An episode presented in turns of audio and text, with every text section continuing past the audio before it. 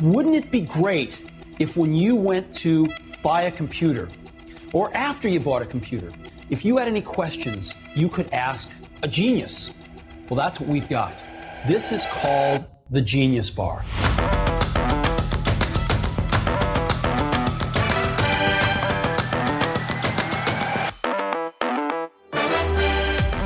What would you? What would you, What name would you give me?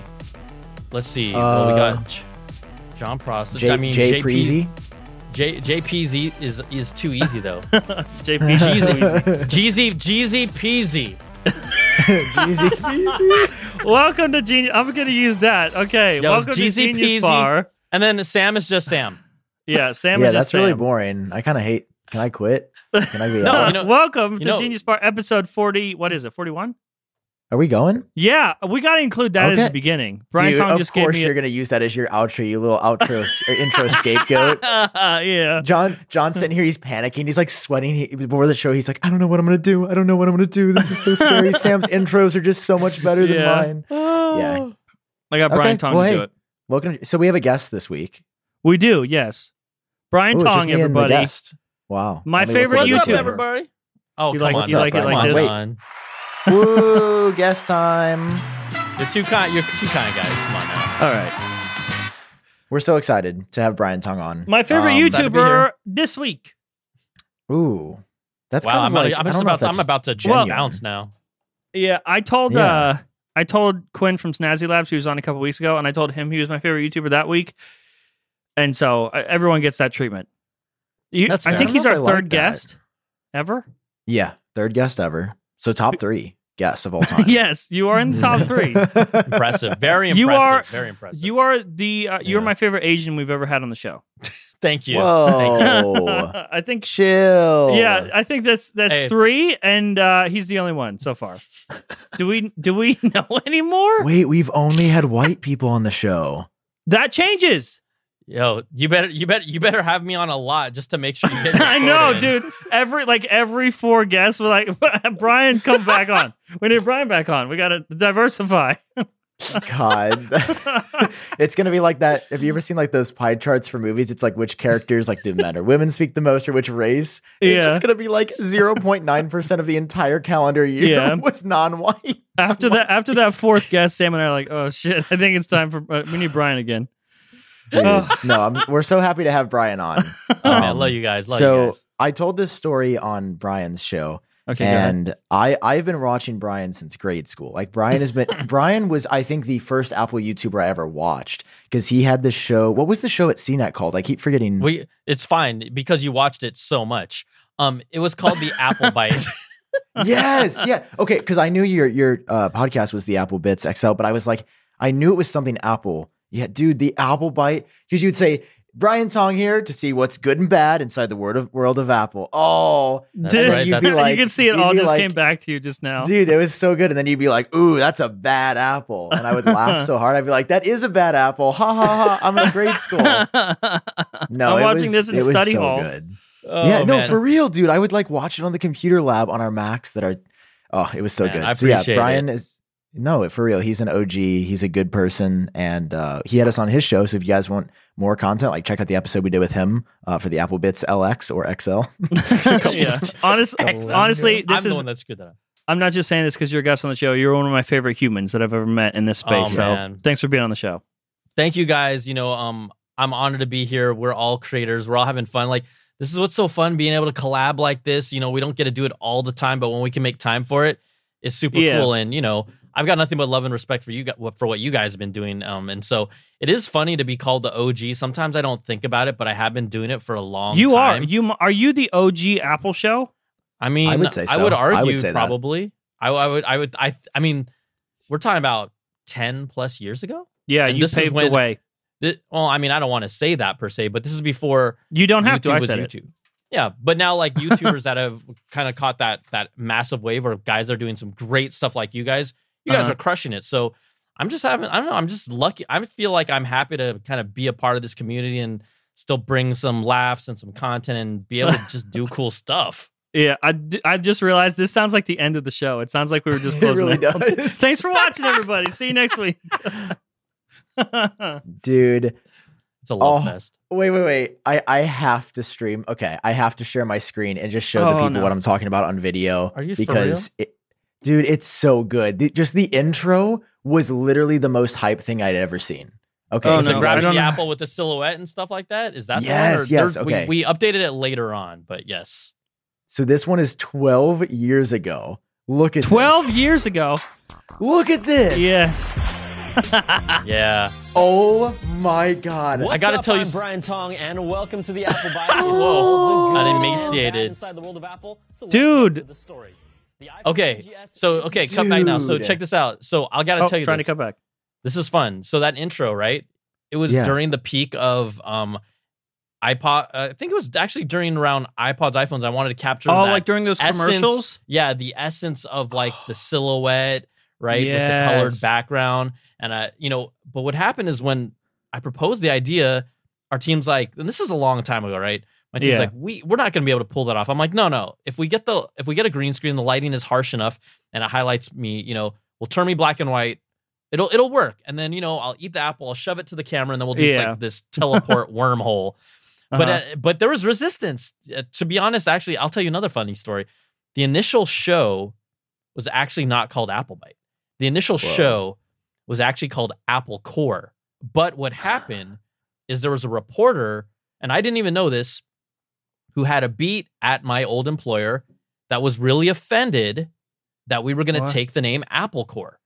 So it actually forced me to be more, you know, think even harder. And I'm like, oh, I'm going to take a bite of the apple. Apple Byte. Oh, B Y T E Byte. And, you know, at the time when like things, when you Uh-huh. spell things the digital way, it's yeah, cooler. yeah, yeah, yeah. Right back then, right? Right back then, right? And so that's how the show came into being. And it actually stuck. It was actually better because now if I said like, welcome to the Apple Core, it doesn't have the same ring. I think Apple Byte sounds Yeah. better. And then, and then I do like little skits or I do music videos. I don't know if you any, saw any of those back in the day. I mean, but we did Oh some yeah. crazy ones. Oh yeah, dude. And uh, when I'd call out like Apple Byte, it just sounds so much better than saying Apple Core. you know what I'm saying? yeah. The, dude, um, it's so funny because I so uh same thing with front page tech. So a lot of a lot of inspiration for front page tech. Like I started using a green screen because you were using a green screen. Oh man. That's where it came from on- on front page tech. Yeah. So um I remember like I, I used to record on a whi- just a white backdrop. I think when I started front page tech, the first episode was like a white bed sheet and seven lamps, just like a bunch of different like different colored lamps it was a mess. uh, but I recorded on a white bed sheet, and then I saw your show, and I was like, man, if I could just like, I would look like a TV show if I just had a green screen. I the first day I got a green screen, it took me 15 hours to edit the video. It was, and I hated my life. It was the Oh, yeah. worst. I was like, how? And I was like, are they editing this show for 15 hours? Like, it's not worth it. It is not worth it for Yeah. 15 hours and here we are i'm still using a green screen but now your show technically you're like you're on your own now on youtube and it's apple bits on like your your apple show on youtube is more is called apple bits and then your podcast is apple bits xl Ex- yeah, I just wanted to keep. okay, people that are like, why do you keep on saying Alex? Is because Yeah. I said the name of my show incorrectly when these dudes were on my show. How Yeah. pathetic Yeah. was that? Was How great. pathetic is that? the But uh, you know, um, lx I I just kind of, you know, because the YouTube model allows you really, it's like people want to connect to your information and who you are. Mhm. It was like, and I'm doing this all on my own now. So yeah, it couldn't be as flashy, but as long as it carried the essence and quite honestly, I wanted to do more than just Apple stuff. So I'll review some Samsung stuff. I'll review some Google stuff. I'll do some TVs. I'll do headphones. Like I was able to get the freedom that I could never have before. And because, and I love that. So being able to and then build relationships with these companies because guess what? I'm actually covering their stuff. Um, Mhm. that that's been awesome too. So, and also really just like doing whatever the hell I want. Whether and sometimes look, I make the right choices. Sometimes I don't. To be honest with you, I deliberately will do videos because they just make me feel good to do, and I know that Hell they're yeah. probably not going to perform the best, but I don't care. So I want to enjoy this journey. And look, we know that we can sometimes be slaves to the algorithm, but I think to for me to keep um like kind of keep my spirit and keep my passion and love for this, I've got to be Uh-huh. able to do that type of stuff. So um Mm. I'm going to tease this. I don't know if it's going to drop in time okay because there's some scheduling things, but there's another music video in the works that Oh. will potentially drop in the next week. If okay if a big confirmed location happens this week that I've been told is supposed to, but I'm still getting the final thumbs up. This I know you're sounds like what? I haven't done a music video in about three years. The last Yeah, it's music been a video I did. What was it check for? out- what, what what the last music video I did? Yeah, because it's like it's vaguely Last in my memory. Last music video I did was um an iPhone 11 Pro parody of Old Town Road. If you search yes, yes. if you search I iPhone remember. 11, if you search iPhone 11 Old Town Road, Sam, yes, um, you will see it. I and just we found shot it. That, we shot the whole thing with an iPhone 11 Pro, the whole thing in one day in the are you gonna pull it up, Sam? Are we allowed to show it? Are you gonna copyright strike Yeah, us? if yeah. show it. Uh, just turn the volume down. Just don't, yeah, don't play the volume. Just show like you can show a few shots, but it we went in on it, and that's these things take a long time to put together. And, Yes. um, Dude. you know, walking with the cowboy What? boots. This is this is a go- this is a ghost town. This is an old ghost town. Um, for, man, I even forgot what it's called, but it has like its own train. It has these amazing What? hills. Um, and Wait, so to kind of so capture the essence of it, um, and the lyrics all obviously always kind of have a little catch to it, but yeah, Yeah, it- of course. Of course. all shot Wait, on this iPhone is 11 Pro. This literally- entire video. Bro, can we film a music video like this? I've had ideas in my own mind to like do things like this, and like you've literally been doing it all along. Like these ideas, have Yeah, been dude, he's the fleshed out by, OG. like- he's been doing it all I- since before we were born. Apparently, the dude's like 84. I just found out. I I got to be honest with you, Brian. I lost you for a couple That's of years. fine. Like a lot of because people what, did. What what year did the Apple Byte stop? Because it wasn't you stopped the Apple Byte before you went independent, right? No, no, I stopped it when I went independent. When I left, I had to basically figure out, oh, what am I gonna do? So Mhm. I, I literally decided, Oh. you know, it's like it's as if you're like rebooting your career, Oh, literally rebooting that's it. But, weird. but so it was like, trust me, it was scary. Like I didn't make enough. oh, I look, I didn't have major savings like piled on the side. I didn't make enough money to be like, oh yeah, I'm gonna, I'm gonna just like figure this out. I'm just in gonna do this now. So. It'll be fun. yeah. No, it was like, yo, you got three months to like figure out what direction you're gonna do. Start putting out content. you know, um, I was lucky enough to get support from um an amazing Patreon crowd that helped kind of support some of my content as well. yeah, I remember kept when you first started. Yeah, For year one, like Nice. that, sh- that was huge, and I was fortunate enough to get some side projects that allowed me to get through year one and a half. It's kind of crazy how sometimes the universe works, but it, I feel very lucky for it. So isn't it Um, fun now though yeah. that like no one can turn down your crazy ideas?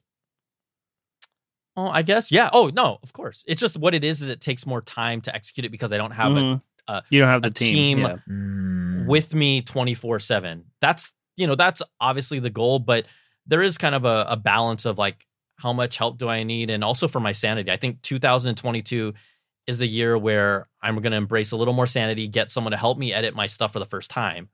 You know, Mhm. um Mm. but but like J- like but like JP is talking or Jeezy Peasy is saying Jeezy like peasy. you know, you know when when you guys when you guys edit your stuff, there is part of it that you kind of know exactly what you're looking for, yes, right? And yeah. by Yeah. handcrafting it, especially with some of my stupid ass skits and music videos that I used to do, it's really important to like maintain that essence of what we're trying to accomplish.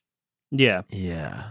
it's tough. Yeah, dude, So- because that's the, that's a tough call. Is I I've thought about hiring like an editor because that's the, what takes so long. It's just I'm not like because I was like, what is the reason really? And it, it's it's genuinely I'm not willing to give up that piece of the money yet because Mm-hmm, I wouldn't want it to be a situation where it's like, oh, they, they just get 60k like as a as an, a freelance person. Like, no, I would want it like very good pay, very good benefits, like some sort of like rev share. Like, I, I wouldn't want it to just be like barely paying them the minimum just so like I get even richer and they barely make any mm-hmm, money. Like mm-hmm, that mm-hmm, mm-hmm, that just wouldn't sit right in my heart.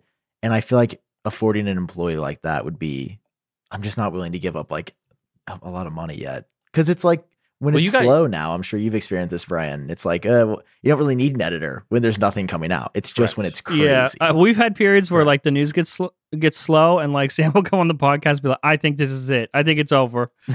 Our careers are Well, that- over."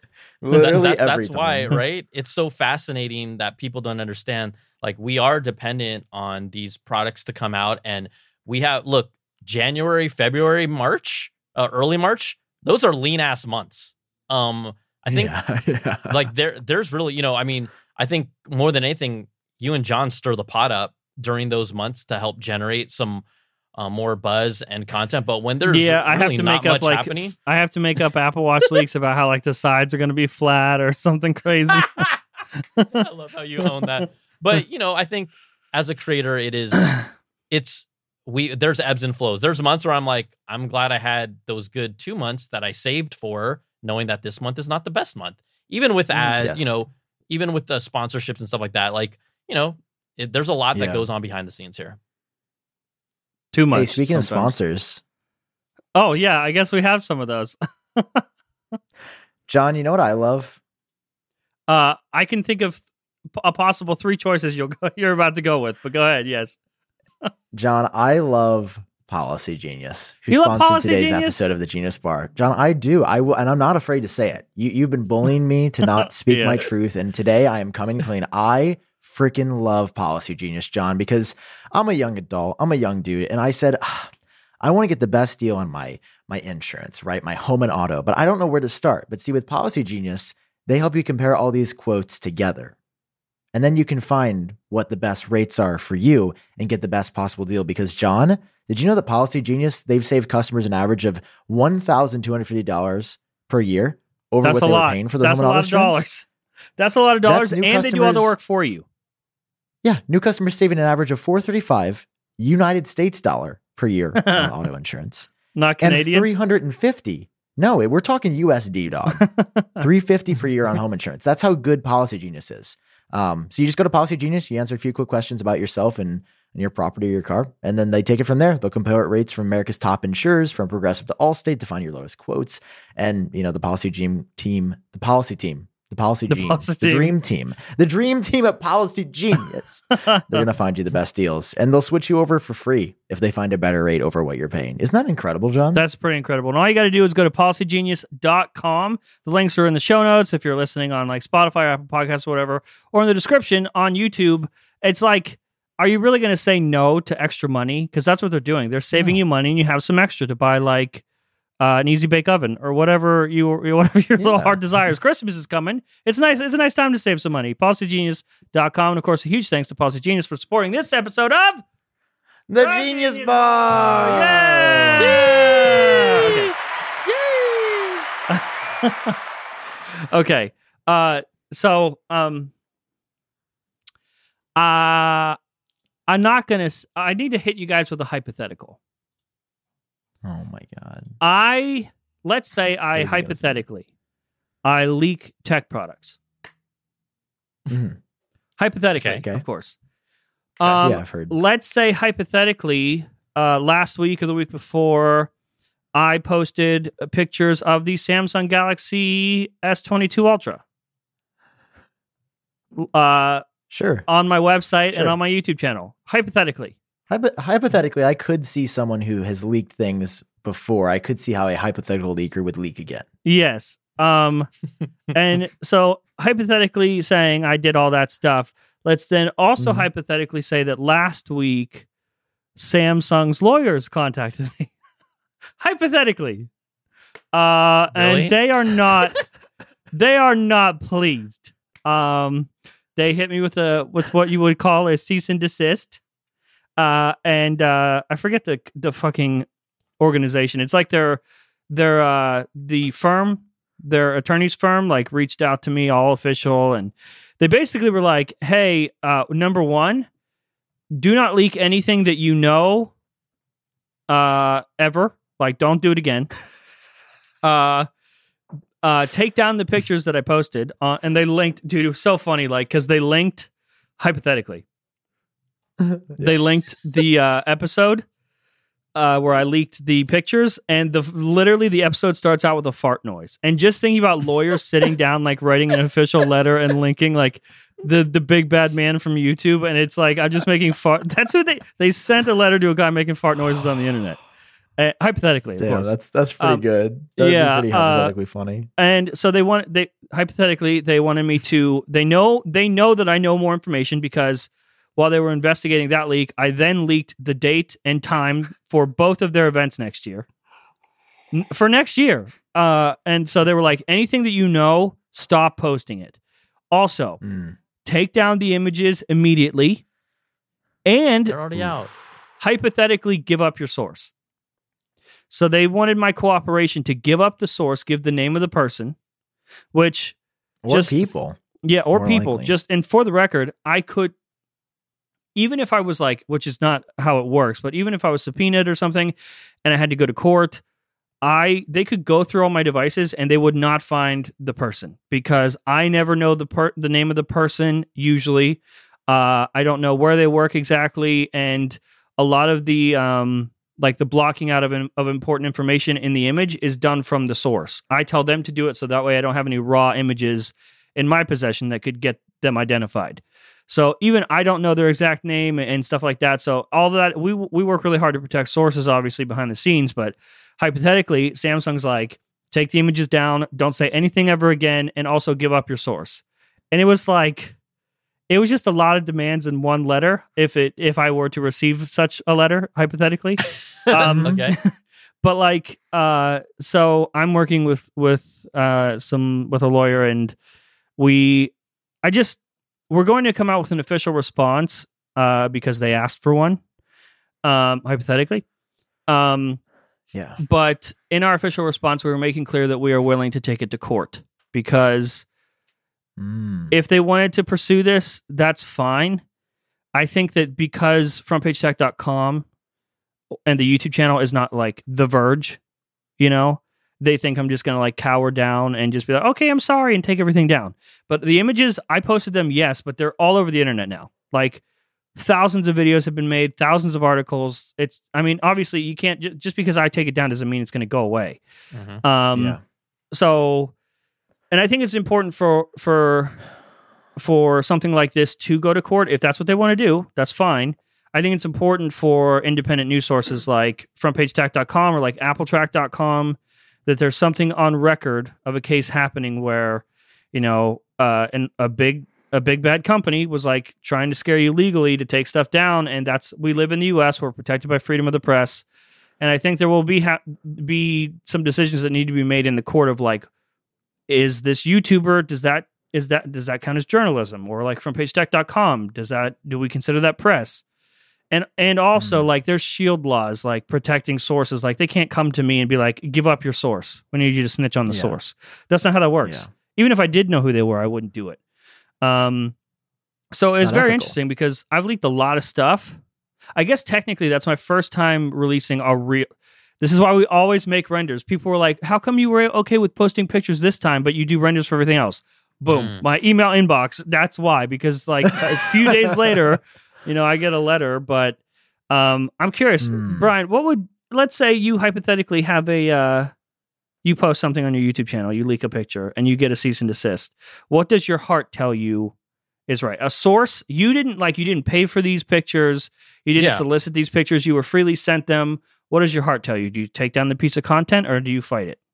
If it if it's done ethically in the right, correct Yeah. way, and um, it is you know a flow of information that comes to me. If that happened, um, I don't see any problem with doing that unless you know I violated some law by acquiring it. Then yeah, maybe I'd be a little scared. Yeah. And look, there's people that go about this in many different ways.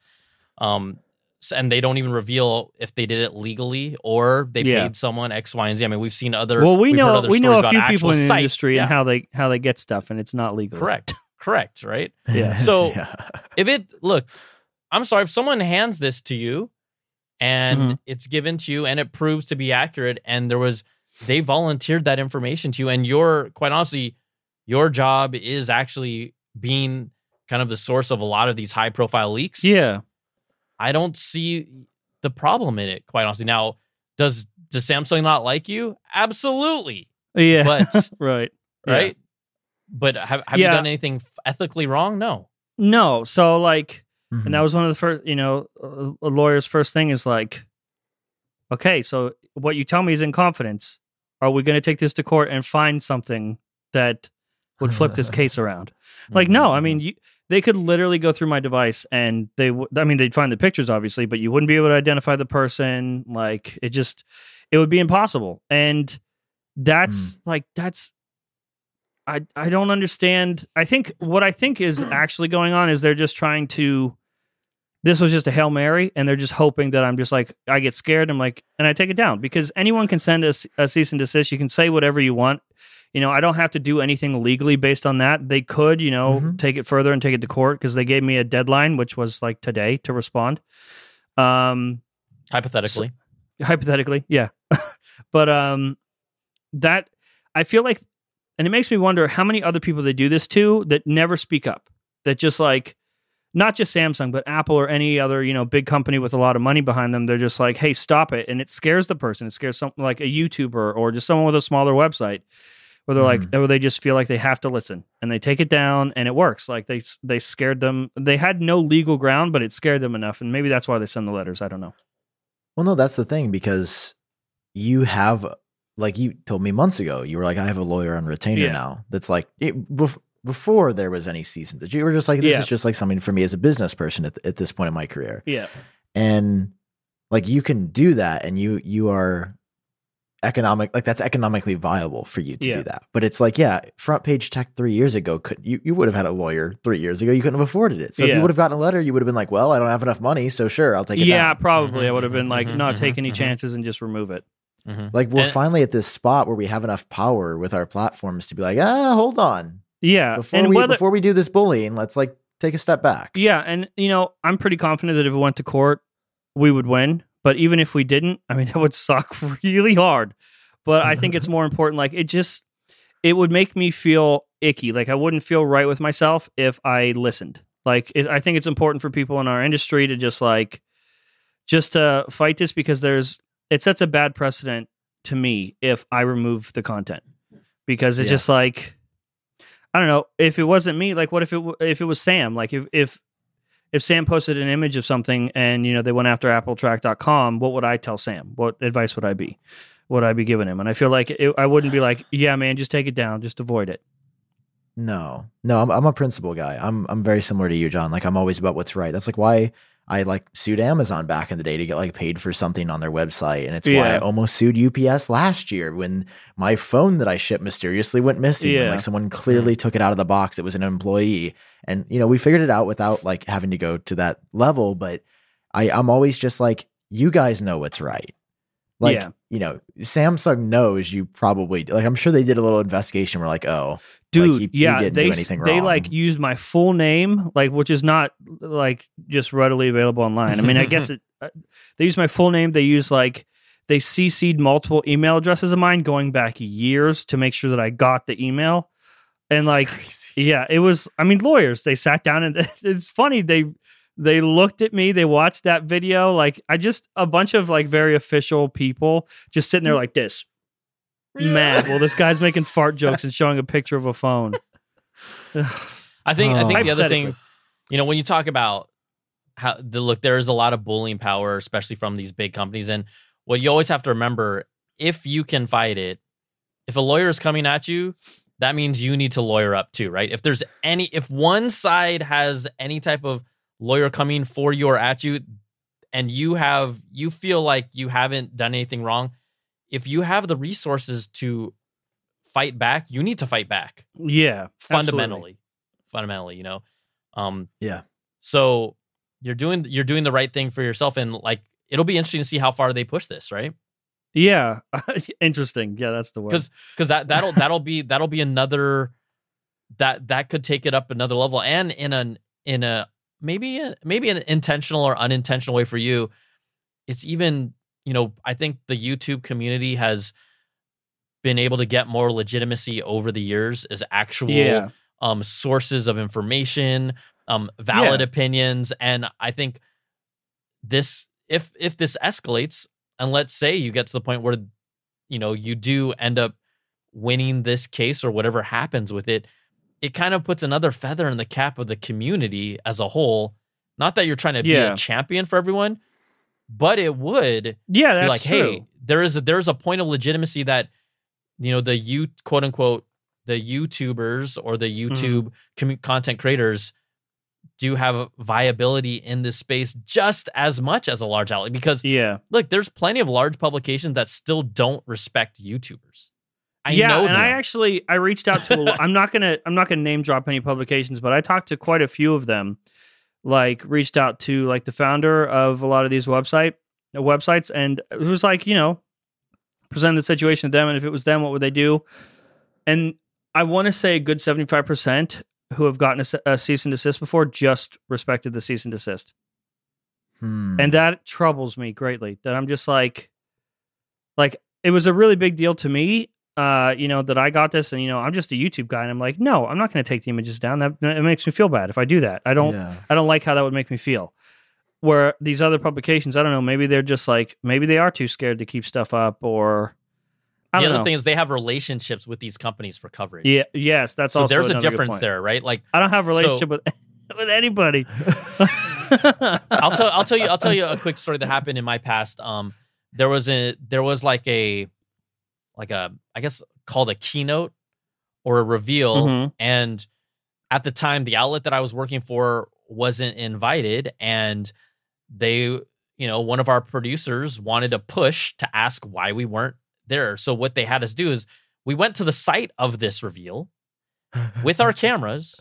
And they said you need to ask someone on the record why we're not um in why we can't be a part of this reveal. Right. Um that action in itself and it wasn't worth it but look when you have a boss that wants you to do something and you're in a field where you answer to a boss even if you tell them let's not do it you still have to do it they said i'm your boss i'm not asking you to do this you're going to do this right Okay. So fine. Let's play that way. We went up to someone with a camera oh, no and asked them on the record. Let's just say the relationship was significantly hampered after that point Oh. for at least five years until that person no longer was at the company and things had blown over some.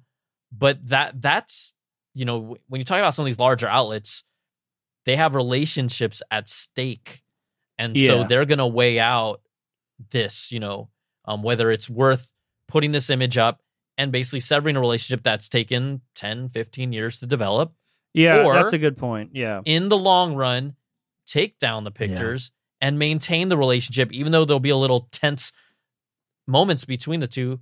They responded and things end up blowing over. So yeah there's a different place with the context. yeah of that's a really good point so these it's not for them it's not necessarily like whether they think they have legal ground or not it's just like Hmm. listen i'm just gonna i don't want to cause any more trouble and I, the relationship they want to they want to continue it so like well, for good news example, for right? me, those, those, i don't oh, sorry, work with go ahead. samsung Yeah, and the and the other thing is remember, these companies are getting advert ads run on their websites by Samsung.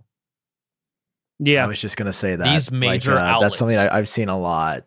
Is that they're doing proprietary advertising, and that's where I mean, to me, that's unethical. If you're gonna bend to the, if you're gonna Mm. bend the knee strictly because you have money flowing in from this company, I actually I don't think that's to me unethical. I'm pretty sure if you like asked a board of journalists that that would that is like unethical behavior to Yeah. to not follow. it's a like story very unbiased review of table. samsung galaxy s21 with like a big banner ad at the top for Yeah. Well, a f- fold you know, Yeah, they I've- they, I've- they like, I I- think I've they seen look at it as like separating it. They they try to separate, right? Like almost Yeah. like church and state. Oh, the business marketing ads have nothing to do with the coverage that we do. It's not true. yeah It's just not true. Yeah. Very it's Yeah. very interesting. I that's something I didn't consider. Like when I uh you know when I talk to these other people behind the scenes and I'm like, what would you guys do? And they'd be like, Oh yeah, we'd take it down. And at first I'm like, why the hell was that so e- why was that answer so easy? And now I see, you know, ma- you know, I'm not saying I would li- I would like to say that if I had a relationship with Samsung and they sent a cease and desist, I would act the same way. I'd be like, no, these images are going to stay up. But I don't know. I guess it depends on how what the relationship is worth, and it's hard to judge that way. The, the you know I Here's think the an thing, though, interesting. yeah. Okay, go ahead. Go ahead, Sam. No, I was I was just gonna say that the thing is like, yeah, uh, Brian, you go. I I feel like my my thought wasn't fully formed. He's gonna he's Oh, gonna let it simmer. Well, now now Yeah, now I- I, I need to stopped think thinking about that. my thought. I, I think it's just like right, you think my Brian's thought, got and I'll think Brian's got a thought. thought right here, and then Sam goes, he just throws it away. He's like, I don't even need to know. Yeah, now I've like now it's just erased. Should we just good. restart? Should we reset? Yeah. How about actually? How about we reset with with uh, our our friends over at Mint Mobile? Oh, Brand Jon. new, brand new sponsor on the show. First time for Mint Mobile, everybody! Yay! Mint Mobile, first time on the show. First time on the show, Mint Dude. Mobile. dude, Oh, this you- is it. Oh, was it sim in Oh, your I- phone? I- yeah, dude, I've been using it for months, baby. well, good because I, sh- dude, it's like, why? It's so okay, cool. I just have a question. It's so cool. Why would anybody use a like? Why would you sign a contract, or why would you use any other cellular carrier that's like, where you pay like eighty bucks a month, hundred bucks a month, when you know Mint Why Mobile you, exists? Do you Why know? Would you? I wouldn't, I don't know. dude. I don't know. For, so for so okay, listen. I need you to understand. Okay. For fifteen bucks a month, okay, it starts at fifteen dollars a month. And there's like there's if you hate it, it's one of those things where you if you hate it, it just goes away. You just okay, I, I go to some other carrier and that's it. Like when you I feel like when you go to a, any other carrier and you're like, I want to try this, they're like, okay, but you're gonna try for a whole year. like they they Look, they lock so- you in or they have some sort of crazy like, okay, yeah, technically we don't require contracts, but you did you we did subsidize your phone for you. So you make payments on your phone for the rest of the year. And if you want to leave us, you're gonna have to pay for the rest of that phone. No. With Mint Mobile, you just bring your own phone, you throw the SIM in, and that's it. That's it, that's all. Dude, it's so good. I've been using it all the time. Like, there's been times when my other carrier, like the main one, doesn't work. So I've been using it as a secondary SIM, like for a business line. Uh-huh. It's really cool. Like, I'll call my friends and I'll be like, "Hello, is this Mister?" So, and they'll be like, "Who? Who is this?" And I'll be like, "Yo, it's just me." And then they're like, they're like it's "Oh, Sam what it's number Sam is on this?" Mint Mobile. No, dude, it's so cool. Like I, I feel like a little executive. I showed you guys I got the dual SIM going. I tweeted Yeah, about it it. Like I really feel like a business person. I got like I got like my eSIM going. I got the physical SIM. Yeah, they literally mail you a SIM. It comes super quick, and you stick in your phone. That's what you do. You go just like that, and then the SIM card is inside, Yeah. and it's really just great coverage. And right like, now- uh, what are what are the? Yeah, it's just great. Go right now go it's ahead, the it- it's the holidays so they are doing something special for you right now when you switch to mint mobile and buy a three month plan so they they have a bunch of stuff like you can buy in bulk and if you buy in bulk like you get a three month plan you save a bit of money you can get up to like a year plan and save a ton of money it's pretty crazy but when you sign up right now you switch to mint mobile and you buy any three month plan you will get another three months for free that's six months and you it's like buy one get one except it's in months Brian trying That's to do math. actually kind of insane. I didn't know the deal was that crazy. Yeah, so it's Yeah. mintmobile.com slash genius. Uh, All plans come with unlimited talk genius. and text plus high speed data Just delivered on the nation's largest 5G network. That's pretty crazy. Mintmobile.com cool. slash genius. Yeah, I'm just like I just love it so much. Like, d- yeah, just do it. This is one of those Just do it. Where I'm just like, like yeah, like it's just so good. I, I don't know. I, I I was just stunned. Like it's so cool that they sent it to us, and I just like feel like a Uh-huh. little executive now. So I don't want to. I don't like want to brag, but they did send. Obviously, we don't. We don't talk about anything on the show that we don't try ourselves. And Mint Yeah, Mobile sent us both Sims that were good for 12 months. So they just gave us a year full of service for free. Okay, I'll take it. it feels like cheating. This podcast is a cheat code. Okay, But thank you you, guys Mint can Mobile, get three for months and three supporting the plus show. more months. Mintmobile.com slash genius. Love you guys. Ba ba ba ba ba. All right. I love how So Brian Brian during those ad reads is like I'm so uncomfortable. Why? no, am I just dude, he's here? still like he was like uh counting and doing the math with his hands. He's such a professional. Like on the spot, can put on a show for you. That's why I wish I was Brian Tong. Oh, stop Yeah, it, guys! You guys, too. come Me on. too. Let's let's let's take the brown brown off the nose. Okay, come on, guys. No, it's fine. we are we are equals. we are peers, man. No, the genius no, bar. not. Th- dude, this is literally like Jon and I talk so much smack about like Apple, but like if Tim Cook came on the podcast, we would be Uh-huh. like, "Oh, hi Tim, how, how are you? We love you so much. I'd We like, love your products. You, You're the best." You could make you could maybe make the iPad OS better, but you don't have to. like, don't feel like you have to. yeah. Like, it's Okay. okay, bud. It's okay. Sam, I'm gonna tell you Yeah. in time, Uh-oh. Yeah. you you will develop the fortitude to ask questions to those type of level of people that will make you uncomfortable and them uncomfortable in a way that is still tactful to get an answer that they respect. And you will not Mm. roll over. You will not roll over. You got that, No, Sam? I, I feel like I would I would actually like I'm I'm mainly joking. I think I would push I, I think I would push decently hard. Maybe not for my first ever interview, like for with Tim. I would want to develop a rapport though, right? Because that's how you can actually get to the truth. Yeah.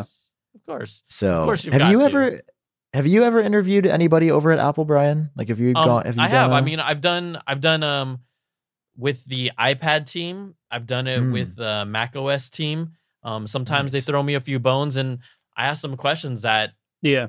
I know they're not going to necessarily always answer, but sometimes you can push them in directions, or based on what they don't tell you, actually will also reveal answers. Mm, yeah. So you, you, you, there's a lot of times where you've got to ask questions knowing you're not going to get an answer, but the way you ask them and the way they respond actually gives you an answer. So, um, that, that that's that's always I to me I'm looking out for the community to the user, um, and they know that you know I use a lot of Apple products, but there's still things that I think that the community wants to know and is curious about, and I'll ask them. So that's my Yeah. job, and if they don't like it, I can't really stop stop that from being kind of the core of who I am. And if I it results in you know maybe some ruffled feathers, I think as long as they respect where it's coming from and the intention, and it's not a gotcha intention, it's a yeah. Yeah. really what is it? You know, there's a difference. There's some people Yes, that ask stupid ass questions to try and be like, yeah, gotcha, and then come out with a stupid article with a headline that is just completely manufactured. That that's not what we're here for. Yeah. Have you met Tim before, Brian? Um, just at like a store opening, but not. W- Oh it yeah, that one just in LA? I did meet him, but just you know, casually. was it the Apple Tower Theater? Do you want? Do you want? Wait, do you want me to blow your mind even more because you're asking about Tim Cook? Yeah. Don't ask about Tim Cook. Yeah. Have I met SJ? Okay, I will ask. I want to be. I want to do it. I want to do the asking.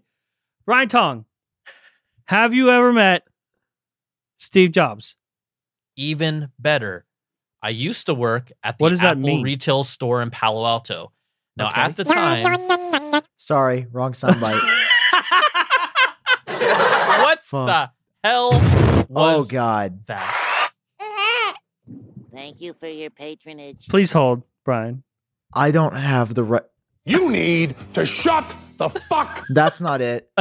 I don't. I this lied. This is outdated. It said there was one that would say yeah, like woo, Okay. like. Okay. Sorry. Okay, so how about how about this? How about Jon can set up and ask me the question again? Okay, okay. Let's Okay. redo it. this is staying in the show, by the way. I'm not editing this out. We're keeping Sam's fuck up in there. Brian Tong, have you ever met Steve Jobs? The answer is I'll even do you one better, not just meet. I used to work. What is going on in the background? Uh, Tong- Dude, It's- Sam it's is hype. the worst. It's the hype. I can barely hear the hype. It's like so Sam low. is the worst. In a world where Brian Tong has met Steve Jobs. Okay. This is this is Better. hype. Okay, go ahead. better. Sorry. Okay. So You're the worst, back, Sam. back back in the day, Apple had a store in Palo Alto. It was the number two rest- retail store ever in Apple Okay. retail. So this is Whoa. somewhere around the late 2000s, no mid two early mid 2000s okay Okay. so guess where steve jobs lives in palo alto guess what was steve jobs' favorite store to visit I wonder. because apple retail was an experiment at the time remember people were like what oh, are you doing Yeah. people were like what are you doing apple getting a retail gateway had just recently folded they weren't doing so Uh-huh. hot apple's like no we're gonna Mm. do it our way so he would come into the store almost every weekend What? to just stand in the store and he would scan the store and he would like literally people would freeze. People would I would like, shit myself for real. no because he was seeing what operate he would ask the retail employees like oh what's working what's not? This is steve jobs. And also at this time he he was intimidating. He was he was intimidating. Okay. This is let's scary just, let's put it that way so i have two do you want to hear both these stories i have two great Of course, Yes, we want to of hear both. course. these- Also- bro, you have two Steve Jobs stories on an Apple podcast. Half oh, we only have time is for one. They've already changed their underpants like Okay. three times. okay Yeah. you, you have you have i think you did it five Yeah, already yeah, dude, I'm gonna need a break. I'm gonna need a Okay. hot break. Okay, so real quick, real quick, before we into the stories about Steve was, I know that you said you were intimidated, or that he was I wasn't. intimidating. i was Okay, th- I guess that's my question. Did were people just intimidated because it's Steve fucking Jobs that walked in the store, or did he give off like, what was his attitude in the store? Was he was it was he scary because he he appeared scary and it was like no nonsense, or was he like just sort of laid back? if you talk to him as a customer, he would be very nice and friendly, but he still had intimidating energy because he is who he was, right? Yeah. Like it's it's pretty much like one of the goats of tech and also people it's like if you saw Michael Jordan in a store, Yeah. yeah. you'd also be intimidated by Michael Jordan no matter how nice he is. Yeah. Steve Jobs was like that, but he was very nice to customers. Um, I'll tell you my nice story. This is a great Okay, go nice ahead. story. Okay, first Oh, story. wait, does that mean there's a not nice story? No, no, no, no, no. They're, the other Okay. stories actually like blow my mind, but I can't believe it happened Okay. to me. Okay. But it's still really cool. Okay, Okay. and okay. it's actually uh, indicative of who Steve Jobs was. Okay, first story. So we're at the register. At the time, there were no people with uh, Apple Pay little scanners in their pockets. You had to go up to a register. There were only two Whoa. registers on an iMac, which made the store very inefficient. Okay, but actually it might be a little more inefficient now because you don't know who to talk to but you'd go into the store so steve jobs would come in once in a while he came and he bought he would buy his own software okay one small funny story is that when he went up to the register one time i happened to be working on the register next to the one he went up to and he walked up with this little like game for his kids and the, the, the employee at the register said do i just give this to you That's they what were I so would say. Like, nervous. what? they were so nervous. They're like, so uh do I just give this to you?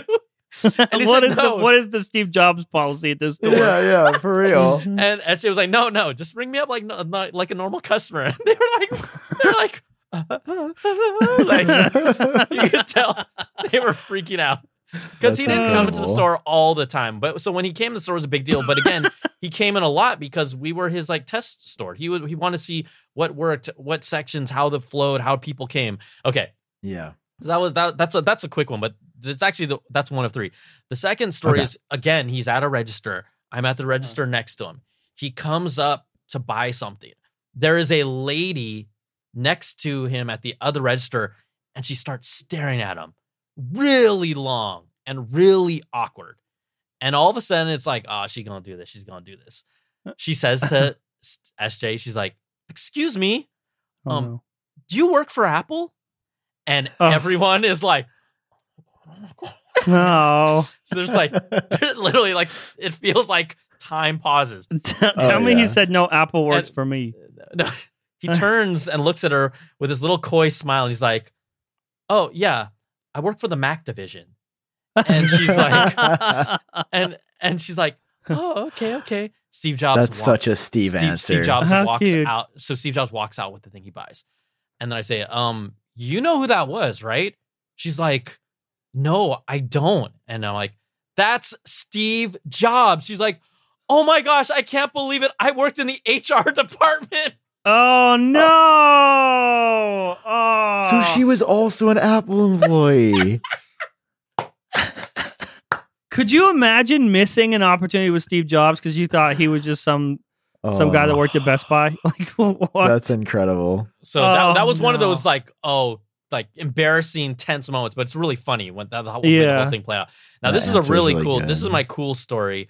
Um, that Okay. is a little self-serving, but I would just at least say that at first. Okay, so one of my roles at the store was to do the presentations. Back in the day, there were like in-depth classes of how to use iPhoto, how to use iDVD, how to use iMovie, Yeah. because they were trying to educate people of how to use their software with their hardware. This is like people still weren't familiar with exactly what Macs would do. And this is when Apple was trying to kind of still in a transition of reviving themselves to be cool. This is not when the iPhone existed. This is when we're just talking about iPods and PowerBook Whoa. G4s and um iMacs and eMacs. eMacs were there, right? So this wow. is a different era, all right? A totally different era. This is when Apple's uh display was the plastic, you know, I can't remember. Did they call it the cinema display? I feel like they did Yeah, but it was they you did. know it was kind of like the plastic border and everything like that. Mm. Okay, so these are different times.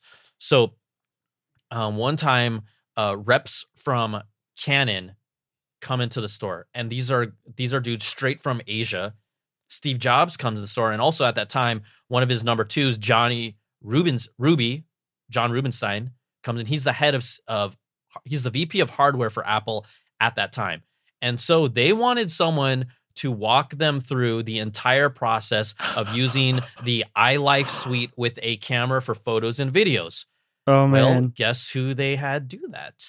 I it was Oh me. my god. So what happened is we go oh into my god. at the time the apple store is these um it was sectioned off in like music photos movies so we go to one of these little stations in a corner it's literally me sj jon Oh. rubinstein and three canon executives and i'm pretty actually like oh shit this is like he's watching every so what i have to yeah.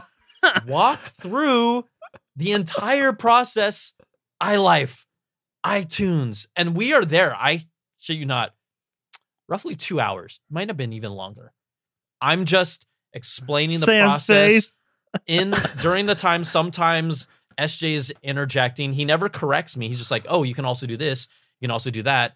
So after this whole two hour thing is done, okay, this is intense, guys. I, I don't bet. go to the Yeah. bathroom. This is like Holy my shit, I'm audition. surprised you didn't go to the bathroom in your pants. So after it's done, all Steve Jobs says to me, he's like, "Nice job," and just walks away. That's all he said. to me. Dog, you made it. Why did you say even do anything else in your life after that? He didn't even say. He didn't say like, you know, thank you so much for. It's just like he's just like, nice job, and then they bounced, and I was like, what? oh damn. The funny thing is, Ruby Jon Rubinstein, he hung out a little later, and he, he was actually very, you know, like um complimentary. Said you did a great job. We took a picture afterwards, but you know, SJ was like, nice job, bounce. But it was so. That that's that's the stamp of approval from SJ. He wasn't pissed. He wasn't annoyed. He wasn't like, "Oh, you're saying this wrong." He never Just told like me a I was genuine nice job. yeah, and that's it. So that was um my those are the two of like the That's so experiences from the cool. Apple store. But it was it was pretty epic. And then all my friends that worked at the store were like, holy like after he left, they were like, Oh my gosh, like what was that like? Like, oh, were you freaking out? And I mean, I wasn't too nervous because whatever I've worked in media and I was, you know, I just I just had to do the job. But oh, had you worked was- in media at was that time? I was still, you know, I'd gone to school for journalism and stuff. Oh, but, gotcha. You know, the heat of SJ was here the whole, like right over my shoulder. dude. So what time. year was this? Oh, let me think. When did I work? 2000. I'm going to guess, if I had to guess right, it must have been maybe around 2006 or 2007. I would have to look at my, Was the was the iPhone? I would iPhone have to look out? at my phone. No, no, definitely not. So it would have been it would have been pre January of 2007 Yeah. It was before the iPhone Dude, ever came out. or June I think of 2000. Like probably That's a while cr- before the iPhone came out. Yeah. Dude, but so that's why I just said it was probably 2006, 2006. Yeah, 2006 ish. Dude, he knew that like they were working on the phone. Yeah. Like, he, he knew that it was going to exist. Like that's such a crazy thing to think about. That like sure, the thing for that sure. everyone in the world owns now. He was like, I'm working There's- on it. There's um, I mean, I can so tell cool. we're on an Apple podcast. I can tell another cool Apple story at the store. So Absolutely. one day, you know, I'm in downtown Palo Alto. I I I'm walking to get my lunch, and I see this dude in this like all blue, um, velvety velour like jumpsuit from a distance. And let me tell you, Palo Alto is like a certain type of cat that you're not gonna see a dude in a blue velour jumpsuit. Okay. I see him from a long ways away. He's with this kind of tiny guy in a suit. And as they come closer, it's like, oh, that's probably a, a lawyer. But as I get closer, it's Dr. Dre. Dr. What? Dre What? is in Palo Alto walking up the streets. So I'm going on my lunch. After, as I come back, Dre and this um probably his lawyer, not a handler, definitely a lawyer, are just hanging out in the Apple store, kind of looking around, scoping it out. So I'm like, whoa, that's weird. Why is Dr. Dre at an Apple store in Palo I Alto? like how that's your reaction. Whoa, that's weird. Yeah, because look, I mean, I'm not. I guess I'm not the type. Even now, it's hard for me to get floored by like celebrities. It's really hard. If someone's impacted my life, then that's Uh-huh. when I really like kind of flip out more. Um, of course, Yeah. Dr. Dre influenced a lot of the music I listen to, but you know, I'm still like, oh, I'm like, whoa, that's crazy. Dr. Dre's here. Uh huh. So I didn't bug him. I don't bug these people at all. Um, I think maybe a month later, the announcement goes out that Apple acquires Beats. A month Oh. after Dr. Dre visits the Apple Store, so he was clearly in town. They probably told him, and uh, again at the time, there were the Palo Alto store was actually the only Apple store in the Bay Area at that time. Well, that was like t- 2013, 2014, right? Maybe? no. I think it was earlier. I feel like When it was earlier. I could be wrong. I could be wrong. I could be totally wrong. I don't know. Eddie Apple Q was there, right? acquire- When did when did that actually Yes. happen? Apple had to be acquired earlier. Beats in 2014. Okay, 2014. So he was there either way. Yeah, Huh. That's crazy. That is crazy. And he just like, uh, it just casually tells that on on our stupid show. But it, but it, it Dr. was, Dre it was was in the Apple Store. but it didn't make you know now now these days sure you're gonna there's so many Apple stores you're gonna see celebrities there but like Yeah. when you know you're one of the few Apple stores and maybe it was before 2014 when he came in but uh-huh. sure. all I but- know for a fact is Dr. Dre was hanging out in the Palo Alto Apple Store for no damn reason. I'm like Palo Alto, like you came out here, like for why? Yeah, It made sense. It made sense later on.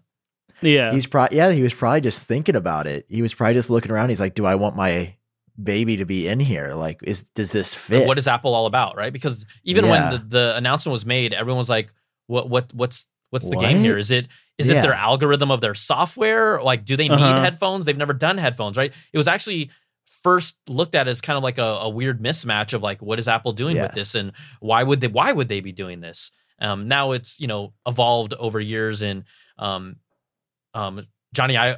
Iovine's uh, you know, vision of and that relationship is kind of fizzled and Apple's done their own thing with Apple Music, but um Yeah. it was it was still a question mark when it first happened. So no one no one no one saw that coming at the time, quite honestly, because they also had the iPod. So Yeah. it'd be like, why Yeah. why are we doing this? Um so that that was a cool story. Uh, that was actually a fun one, just to see how that played out business wise. yeah, Right. dude, that's so That's cool. so Do you cool. miss working at the Apple Store? No. Look, I made great relationships there. I think at the time when you're talking about peak Apple, it was an amazing place to work at. Um, yeah, I think looking back, young Brian probably drank a little bit of the Kool Aid, but I think because I worked there, I actually Mhm. stopped drinking the Kool Aid. You could see Oh. more that happens behind the scenes. And I'm not saying it's not a great place to work at. I loved working there, but I don't miss working there. How about that? yeah, I mean, Yeah. and I always loved it wasn't as magical. yeah, and I always love seeing um and you know talking to people or you know whatever sometimes people at Apple stores like recognize me and it's kind of fun to say like hey, I worked in an Apple store too. And they're like, "What?" Yeah. You know, and so it's Yeah. it, it's a it's a good point of reference like look, we can all do whatever we want to do and end up in all these crazy places. Like we all start somewhere. And you know, cuz Yeah. there's a lot of people that want And you do just happen happened to start in an Apple store next to Steve Jobs. That's fine. yeah, Yeah. he he also would come to like a lot of the events so like the launch of all the OSs. Remember, Yeah. this is a big deal. They would do store launch openings for the operating system, and people would line up. Now it's distributed Uh, yeah. for free over the air. So Steve Jobs would come when we would launch actual, uh, you know, leopard and a mountain Oh. lion and things like oh, that. That's Tiger. so crazy. I remember all that stuff. I remember Wow. because we would like the stores really, you know, the whole clap culture and getting hype that was there from day one. Yeah. So when people like, oh, all these people are like lemmings, just totally slaves to Apple, like quite honestly, Yeah. it is a good feeling. It's fun. It's exciting. Yeah. It, it elevates your emotions. People that walk into these stores that aren't even working for Apple feel good because everyone's like cheering Yeah. them on and clapping them. And hell yeah, they're going to spend more money because of that. But that has always been the case. We would always clap in people on an OS. I remember even like wearing these like super, I'm a sneakerhead, these super, these like chrome dipped shoes and dancing in the front of the store before they opened. And SJ was there, and people were like, dude, you're just like acting full like in front of SJ. But then someone's like, yeah, but he was smiling. I'm like, hell yeah. Right? dude, you were fucking dancing in front We're of doing Steve stupid- Jobs. What? Like like like Who- a cuckoo, like a cuckoo, like with silver shoes we were on. supposed to save this guest for the end of like the like the last episode of Genius Bar ever. This- I know. Now every other mid-season. guest is fucked. Yeah, This is not. These are dude. these are all fun. These are all fun little stories. Um, No, fun little stories that only have- a few I people more have, on the earth. I- I have more questions, Brian. So, Okay, okay, okay. You, you you said you went to the iPhone event. You were there. Cov- you were covering it as media, correct? I was there actually at the time.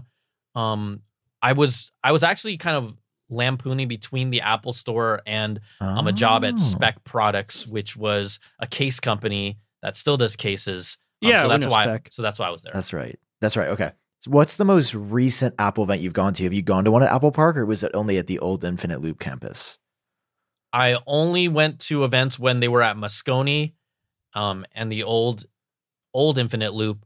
Um, I have yet to be invited to um, current new Apple events, and even when I was over at my old employer, Um, and remember, I told you about how that relationship was severed for about five years, right? Remember, I told you about that, right? Right? Remember that? Yeah, yeah, that, Yeah. That, yeah. I do. that happened. No Um, relation. No relation. but there was a different regime, and That's look, so I funny. at the time, Brian had to do what his boss told him to do, even though he didn't want to do it and knew it was a bunch of stink was going to happen from it. Yeah. Um, I didn't take the fall for that, but people were mad that it happened. Well, yeah, because it seems like now you have a pretty good working relationship with the company, right? Like they, I believe you get the products a little early. right now right now i do. You know i think that i just i told i tell them you know i'm going to be honest about it. I'm not going to um make up anything and i'm going to tell uh be truthful with my experiences. And as long as they respect that and you know i think that if something changes it changes but i can't control this. Like i Yeah. cannot control if i like a product or not. You know i've said this product is great but i'm not going to buy it um and it's not for me um and if that if, if that's a reason why like we don't want to give this person access to product well i can't control that either. So um i i'm on how about this? I'm on their i'm on i guess i'm on their list right now which i know it's very hard to get on and i feel really like lucky but at the same time i can't act like i own the owe them anything because of that. I just have to do what i always did before i got on the list. Um so yeah. Yeah. No, that's Do you really think I'm on the list? The not the, the naughty list oh hell yeah, yeah, yeah, yeah. oh Jon, for you're sure definitely on the. You're definitely sure. on the naughty list. I mean, if you ever get product from them, it might be a USB C to Lightning cable five years later to review. yeah. After the port should list. I should I reach out to Apple and say, can I review the braided USB C to Lightning cable? Dude, start there. So Sam has reached out to them a lot, Yeah. and sometimes he gets a reply, but they they won't commit. They they're afraid. They have commitment issues. I, Well, I I think- think, I I'm think that- on Apple's gray list. I think I think what what it, what it comes down to is you just got to put your head down and work hard. And if it happens, it happens. There's people that have been trying for years. There was a time where I, I was given a single product to review. I think maybe two years ago, and then I didn't uh, at least early access, and I didn't after that for like a year and a half. And you know, Hmm. I think sometimes people will question why would they do that. Like, you know, this is a different game where a there's not going to be enough access to give to everyone, and Apple will Yeah. try out who they want to try out at different times. Some people who used to get lots of access get less access. Some people who might be uh, someone that they want to work with more to get like I don't know what their algorithm is internally, but they Yeah. they choose they choose, and we can't. You know, I, I do know. Look, some people are really fortunate to just get everything all the time, no matter what. And I do feel like it might taint their coverage a little bit. I'm just being honest, but Yeah. I just I'm I can't roll that way, and so I'm just gonna keep on doing what I do. Like I'm not afraid to give bad apples if there's a bad apple, right. Yeah. and I feel like when I throw them out that they're fair, and um so if like they've never told me stop throwing out bad apples. right. Yeah. they have haven't never said- yet. I've never been none of my coverage has ever been changed or said, "Can you do this instead?" Or none of that, none of that. And so, Well, you know what is a good apple? I do. Do you know what is a good apple? Oh, I know. it's I know Magic the best Spoon, apple. everybody. oh my god, I've had this cereal. You have? Dude, it's so good. Dude, it's, It's the so best. good. We saved the best for last. It's one of our favorite sponsors ever, Magic Spoon. I mean, I think out of all the sponsors we have, I think we've been doing the show for almost a year. And out of all the sponsors that have ever been on the show, every time we promote Magic Spoon, people on Twitter and everywhere just like posting pictures of the Magic Spoon box because of us, because it's delicious. It's the best cereal. Oh, it's like it's delicious. it's like all the cereal that you used to eat as a kid, but now if you ate it, it would like give you a heart attack and you just die. Guys, This tastes like that without the heart attack. I've been gaining weight. I've gained like 20 pounds in the past two months, and I'm the heaviest I've ever been. And I was just like touching my stomach during the show. Did you and I say was like heaviest or happiest? heaviest? And I was like, you know what? I can't eat like I used to anymore. You know that feeling when you like that age you hit when you're like, man, these pounds don't be disappearing. Sam, Yeah, Sam, I- I Sam, thought you're I a was doing young buck. Yeah. Yeah, well, this buck is he's out of rut now, and he's he's starting to limp a little bit because of all the weight tying him down. All right, so you, you guys know how it is. You you got to start watching what you're eating, and then you're like, oh, but usually it's like you got to go on a diet or eat something that's like healthy and it's bad. But what if Yeah, that's what if there was this middle ground? What if there was like healthy but also still really, really good. And that's exactly what Magic Spoon How is. healthy, Sam? Are you? Do you mean zero grams of sugar, 13, 14 grams of protein, only four net car grams of carbs in each serving? Are you saying it's keto friendly, gluten free, grain free, soy free, and low carb? Or is that what you're saying? Jon, I'm also saying that it's 140 calories only per serving. No way. That's crazy. Can you believe it? Dude, you can build your own box. And let me just read off the flavors because these truly make it um so special. There's cookies and cream and maple waffle, which are like perma flavors back. I haven't gotten to try those yet. I It's a haven't Magic had the maple waffle one yet, but that's like that's Let's, what I uh, want. Peanut let's butter is still something the tippy top of my list. Yo, Yeah, I want that cookies something- and cream, man. No, it sounds so good, right, Brian? So they've got peanut butter, they've got fruity. I'm not even reading them. They've got frosted and they've got coca or chocolate. Yeah. Chocolate. Choc- Don't forget the peanut butter. That's the best flavor. Flavor. Yeah, You said I think peanut you know butter, what so I I think. to I think every guest. It's uh, listen. Magic Spoon. I'm not saying you need to do anything. I'm just saying that it'd be nice if every time there was a guest on the show, you just tossed them a box. That would be fun. So like, yeah, can we get guys- Brian Tong uh, a Magic Spoon? What if you tossed me a box? box? and then someone actually tossed me a box and it went from your camera to mine through the magic of the Dude. We could have done that if we planned it out better, but we did that not would be plan so this. cool. next time, next time. Okay, so you guys get five dollars off when you go to magicspoon.com slash genius bar. That's magic spoon, M-A-G-I-C-S-P-O-O-N dot com. $5 off. genius bar. That's five dollars off. It's such a good deal. if you haven't tried it, listen, treat yourself. It's almost Thanksgiving. That turkey's not gonna fill you up, but Magic Spoon. They need to pay extra for this episode because Brian Tong's on it. They should. Up triple the rate. Triple the Okay. rate. Thank Okay, you, Magic Spoon, Magic for Spoon. supporting this episode of the Genius Bar. Okay, Brian Tong, the way this works is after the last ad read, like after we have filled all, all of our responsible obligations on the show, uh, all bets are off. There are no rules, and you can say whatever you want. We lean can back sit a little back. Yeah. Yeah. yeah we kind of Get comfy? Sit back. Yeah, I'm always the comfy rules. with y'all. I'm always comfy. Yeah, these are Aw. Dems the rules. Okay, Them the rules. all right. Are we good? Oh, oh, Sam, can we talk about real quick since uh, there are no rules? A little bit behind the scenes. Sam, we have Brian Tong on this week. Okay, world famous. He met Steve Jobs. He's his time is valuable. Okay, Sam is late. He can't, and he's stranded. He can't drive back to come onto the show Why? because Sam, his car has like a Windows update or some shit, so he can't come here and do the show. What happened, Sam? Dude, there's this update that came out, and I have this freak thing about updates to where I, I have to do it right away. So Like right before a show with Brian fucking Tong. I did it 40 minutes before I had to leave. It only takes 20 minutes. I drive a Tesla. And I can't believe yeah, you, Sam. the update. the disrespect. Sixty percent. Yeah, no, it isn't sixty the percent. Wait, Brian, you have disrespect. you have to drive a Tesla. You live in California No, and you're a tech YouTuber. What? No, I what car don't. do you drive? I drive a three seven a Nissan 370Z. I love a stick shift. My Ooh. lady drives a That's Tesla. fair. Um, I don't. I, I would love to down the road, but I will just look. See, this is the misconception. Just because you're a tech YouTuber does not mean you need to drive a damn Tesla. Also, Yeah, can we talk do. about uh to- since need it. Brian Tong gets all the stuff early, Brian, uh Apple Car. Oh, will I will I get an Apple car earlier? Uh, do you think you're one. do you think you're on that list? um, I don't know. It depends on how nicely I speak of it. Probably. Uh I'd say I you know your whole like rule of like I give bad apples regardless. I think you go a full I think you start now. A full year of no bad apples. because, because then Just I'm not get saying to compromise your integrity. I'm just saying if it's a bad apple, just don't put the video out. It's not like you're not saying it in a video. You the video just didn't make it out. You know, corrupted files. I, th- I think. How about this? I'll, I'll be real with you. I think we're at the point where most of Apple's products are pretty dang good, but maybe there's specific features or aspects of them that make them bad apples or decisions, Yeah. which which I do lean into. Like Funny you, know, mention it. such as Sam, did you watch my video?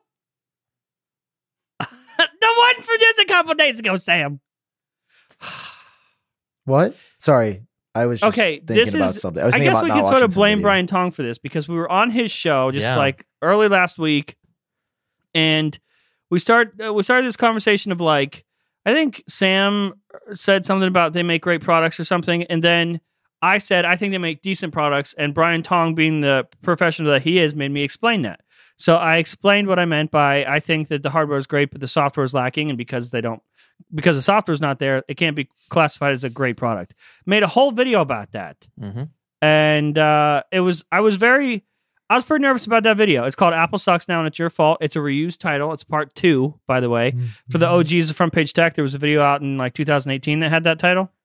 Um, and I was nervous about that video, but the comments were very, very supportive and wonderful. And so if you if you're part of the Toilet Squad and you comment on the video, uh, thank you. A lot of people. It was weird because it's like a lot of the comments people were glad that somebody I guess with a little uh, with a platform said something like experiences that they're having, but maybe th- they thought it was just them, or I don't know, maybe th- they thought they were isolated issues. But it turns out a lot of people are having software issues, and it's to a point now where it's like it's not just your iPhone or whatever. Like in that one video, I gave examples, I gave screenshots, I gave video examples, proof on my end of at least one problem with every single product category. And I don't remember a time where there was like, I couldn't depend on my Apple Watch. I couldn't depend on my fucking Mac because my cursor would just disappear half the time.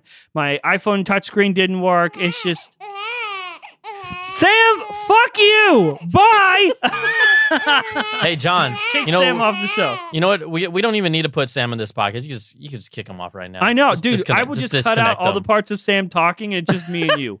Hey, hey guys! For everybody that didn't watch Jon's video, um, I actually did watch it. and Let me recap it really quick.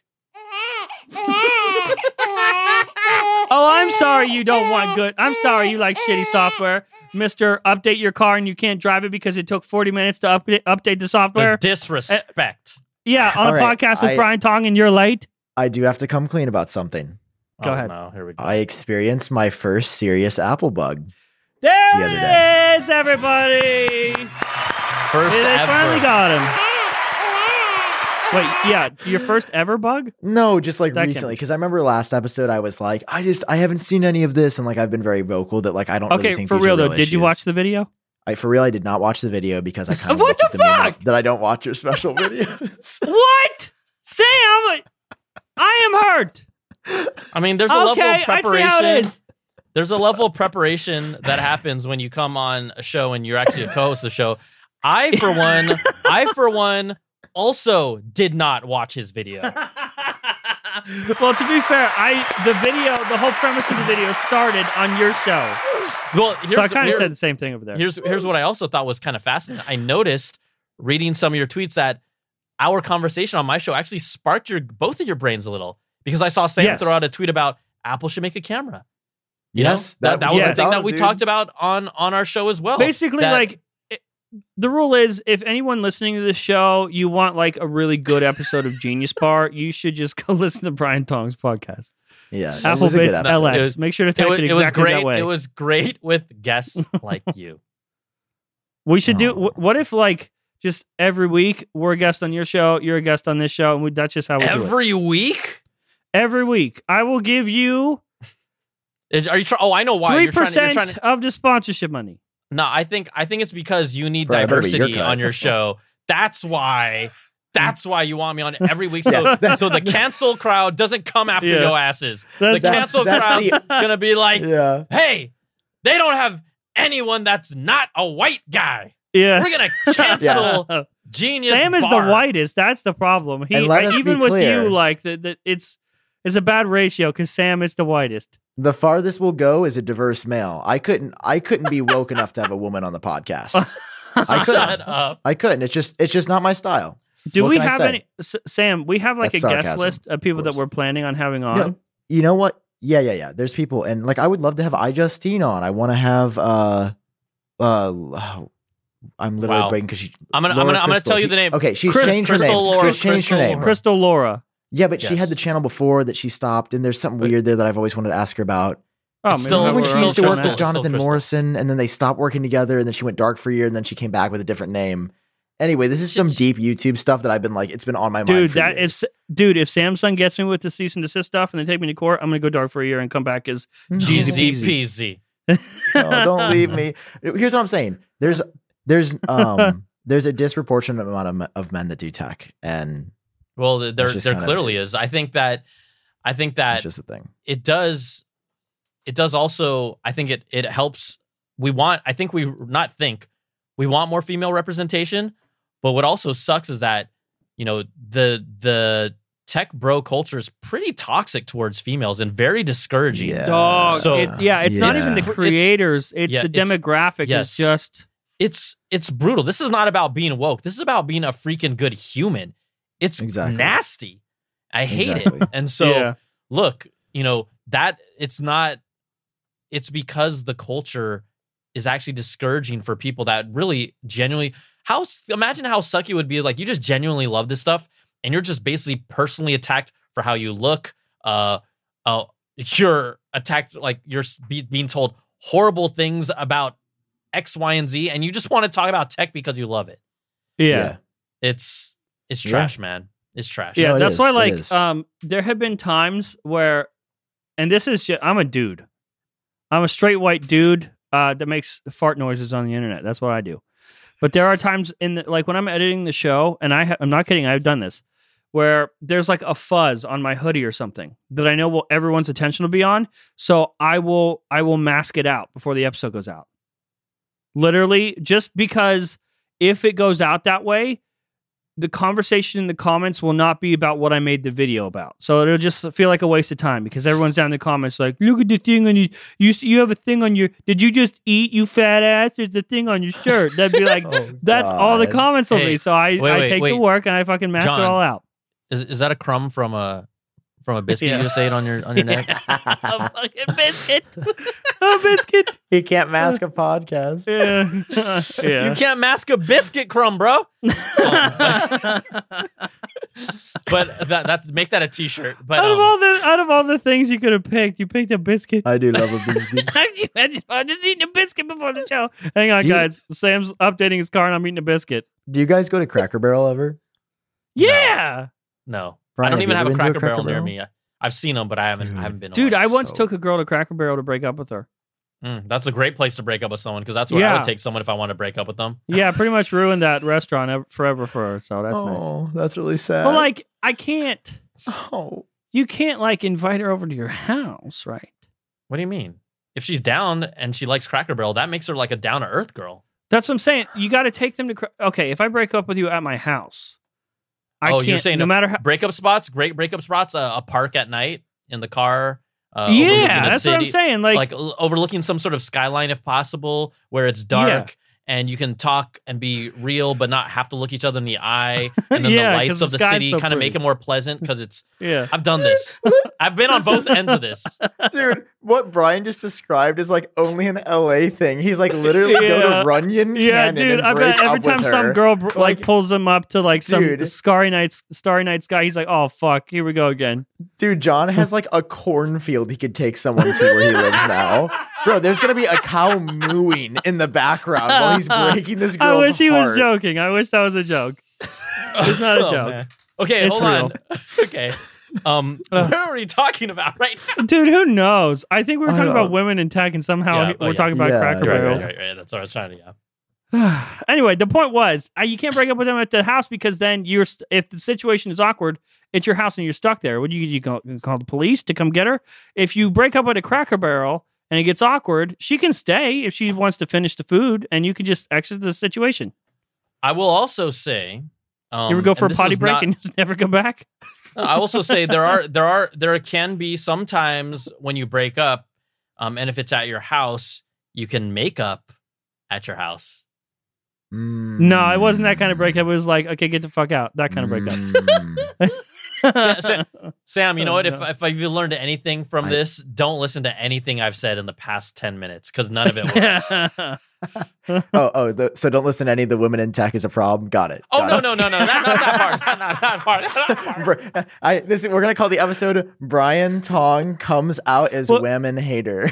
yeah, what happened to Don't not getting us canceled? Don't Yeah, don't Brian. do this. Don't do Good this. cancel culture It took you like real. five minutes after you said that to get us canceled. Don't do this. Don't do this. Oh God. Yeah, is there, you Well, guys I mean, talk we did- We did give everyone a heads up that it's the end of the show and all bets Yeah, are off. So Brian Tong was just bound to get us canceled. So True. Do you guys That's want to actually do our jobs and talk about the news though? We haven't What talked it- about no, the news yet. okay, I have my I'm- iPad Mini, the best Apple product in the last five years. Shut I don't know up, about Sam. that. You need know about that. to that. shut the fuck up. No, it's the best. Bad take. For you, that's great. No, it's the best for everyone. No, Okay. it's literally No. not. Let's check our not. favorite appletrack.com. Yeah, there's been. Some, I've been doing some blogging. Did you guys see that Tim Cook owns crypto? That was That's Yes. cool. cool. Yeah, Yes. fascinating. I like to see. Hey, I don't need the sarcasm. Oh, Okay, because some of us are Uh, crypto. some some of the crypto bros on this podcast The were kind of excited bros. that one of our own came out. okay. So, some of the uh, crypto bros, meaning one of three. Yo, you're not a crypto Yeah. bro. Damn no, it. look, look. I wanted to get into Bitcoin earlier, but I, you know, I said to myself, if it blows up, cool. If it doesn't, cool. It doesn't matter. It blew up big. I don't feel like I missed anything from my life other than being able to buy a Tesla on the side if I put in four hundred dollars back in the day when it was just starting. Yeah. But also, I just don't like the fact. Look, okay, no one Uh-oh. here, and there's a lot of crypto tech bros that act. I'm like to pull they up know, Sam here because Yeah. his reaction is probably to be that, priceless. that act like they know what the hell's going on here. Okay. Yeah. No one knows what the hell is going on here because Elon Musk can put out a damn tweet and kill the price of crypto just because he said something. So, yes, stocks are based on speculation. Crypto's best based on speculation and how many people are investing in the market. But at least with a stock, it's kind of based on some level of performance instead of a tweet by Elon Musk. I'm serious. Sam? Like, Your rebuttal? I'm serious. Now, I'm not saying it's not lucrative. Look, we all like that money, money, but damn, if I'm going to let Elon Musk determine my portfolio, hell no. Rebuttal starting. okay, here we go. All right. Counterpoint. Elon did the same thing to Tesla stock when he said price too high IMO. He also recently out of the pocket was like, yeah, the deal's not even confirmed. Elon also attacks people like Bernie Sanders for no reason. So Elon can just as easily manipulate a stock price as he can I would say Dogecoin rather than crypto in general because Okay. I don't think I think there was a point be- when any markets knew that he had the ability to make it go up and down. Yes, that's a crazy amount of power. And yes, crypto is speculative, but I also believe crypto does have inherent value. And for a long time, I didn't believe that. But with inflation starting to be a, a more serious conversation that it has, I, I was saying for years, like to my friends back in 2020, I was having this conversation, 2019, pre pandemic. I was like, crypto is a hedge against inflation. I think it's a really good way to put your money. Just like people will go to silver and gold whenever inflation starts going up, it's a safer asset. You can do the same thing for crypto, crypto, Bitcoin. When I say crypto, I'm, I'm speaking specifically to Bitcoin, Ethereum, and maybe Ripple. I'm not talking about like the alt Z coin that like your favorite influencer made up. I, I believe those are broadly scams. But I, I think crypto democratizes wealth to, to groups of people that have never been able to be part of the financial system before. I think it it holds banks accountable for the the money that they print, and I also think it serves as a hedge against inflation. And I think it allows normal people to also gain wealth in a very serious way. I So can't tell I, if Sam I believe sounds, it's the future. I can't tell I- if Sam sounds very smart or if he sounds like a doomsday prepper. Okay, he's how about this? I think a lot of the points you make are valid. It's absolutely part of the future. But it's it's not the the future. I think when you talk about has it made making money more accessible? Dude, look, this is just from me. This is my observation. You still don't see the general middle class person A understand crypto, B invest in crypto. Crypto is controlled by you know the tech bros let's be real about it let's be real about it so it is it's not at the point right now where it is for everyone i see what you're saying it has the potential to but it's not it's just not i think the way you, you you can you can agree or disagree with me but it's not Yeah, no, I, I agree. don't- Right now, it's not there. I, I That's I'm a bad speaking, I'm speaking about that for those people that want it to be. It is there right now. Uh, obviously, the market has not adopt. I mean, like adopting a cell phone is is one idea. obviously, the market is not pouring their their wealth into like. Wealth is a very complicated topic because, like, that is how in the U- U.S. like we basically define our humanity is like your amount of wealth, and, and I don't think people are willing to switch over from the, the United States dollar right now. I do believe that there will be, I, I believe there will be a day when we don't use USD in, in the traditional sense, like when, when we're not cash apping USD. I think we'll be cash apping a, a digital Mhm. currency of some kind, whether it's Bitcoin or something else. I'm obviously that's not now, but I'm I'm a very big believer and uh in in seeing how other countries are adopting it when like their currency starts crashing and like they're they're accepting Bitcoin. Like, yes, obviously, right now, I, I should be clear. That's I'm, not, saying yeah. it's- I it's mean, you're talking right the way your timeout was like the present, and I just wanted to be clear that I agree. There, it is part of the future. I'm not a crypto hater by any means. I think it's fascinating. Um, I think they're obviously look. You can get in early. I think also in a way, in a way, that window to get in early is already passed, and the people that started all this crypto stuff are the ones that are really making the money, not Joe Schmo, who today is opening up a Coinbase account and saying, "I'm going to buy some Ethereum." It's those that window of those huge gains are are by are are days gone by for that person. And so can can there be something that, you know, even let's say uh right when to your point of how the general consumer has access to this squid game you know Oh. currency the squid game currency like that's gonna that that is an example that scares the hell out of people for people that don't understand it which is a large majority of the population to be like hey i'm getting into this new crypto it's squid game crypto and then you just get the wool pulled under you. That those that's uh, that's not going to be the only time that happens. I'm not going to use that as like this is why crypto is bad but it is one of the examples of why crypto is so hard for a general consumer a to first of all even wrap their head around and then trust it right? You if you're in the boys club you're you're you're you're making gains but if you're not you're it's not affecting you right now. Jon you're being real quiet. Do you do you want to jump in in this like where do you stand on this stuff Well, no. So Sam is very passionate about cryptocurrency, so that's why I thought it was a good conversation for someone that uh, was about to tell him that it wasn't it wasn't a big deal right now. That i, I think uh, it's i think was it's a big deal Sam's but i'm not as look I, I i guess i'm more in like You, i'm not you think it's the future, but the future's not now. it's part of the future i don't Hmm, even think okay. it's the future future Can I jump in for a couple points for what Yes. Brian just said too? um, I okay, This feels like a presidential debate.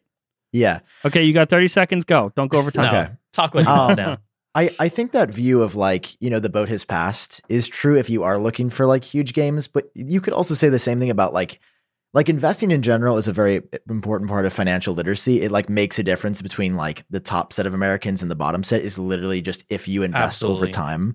And Absolutely. so it's like you could look at Amazon, right? Amazon's like a $2,000 stock. So it's like, oh, you missed the boat for gains. But it's like generally they will go up over time their financials are looking pretty good. Like you will still make money, and and that's what's important about crypto for me is I, yes, people look at it as a way to make a quick buck.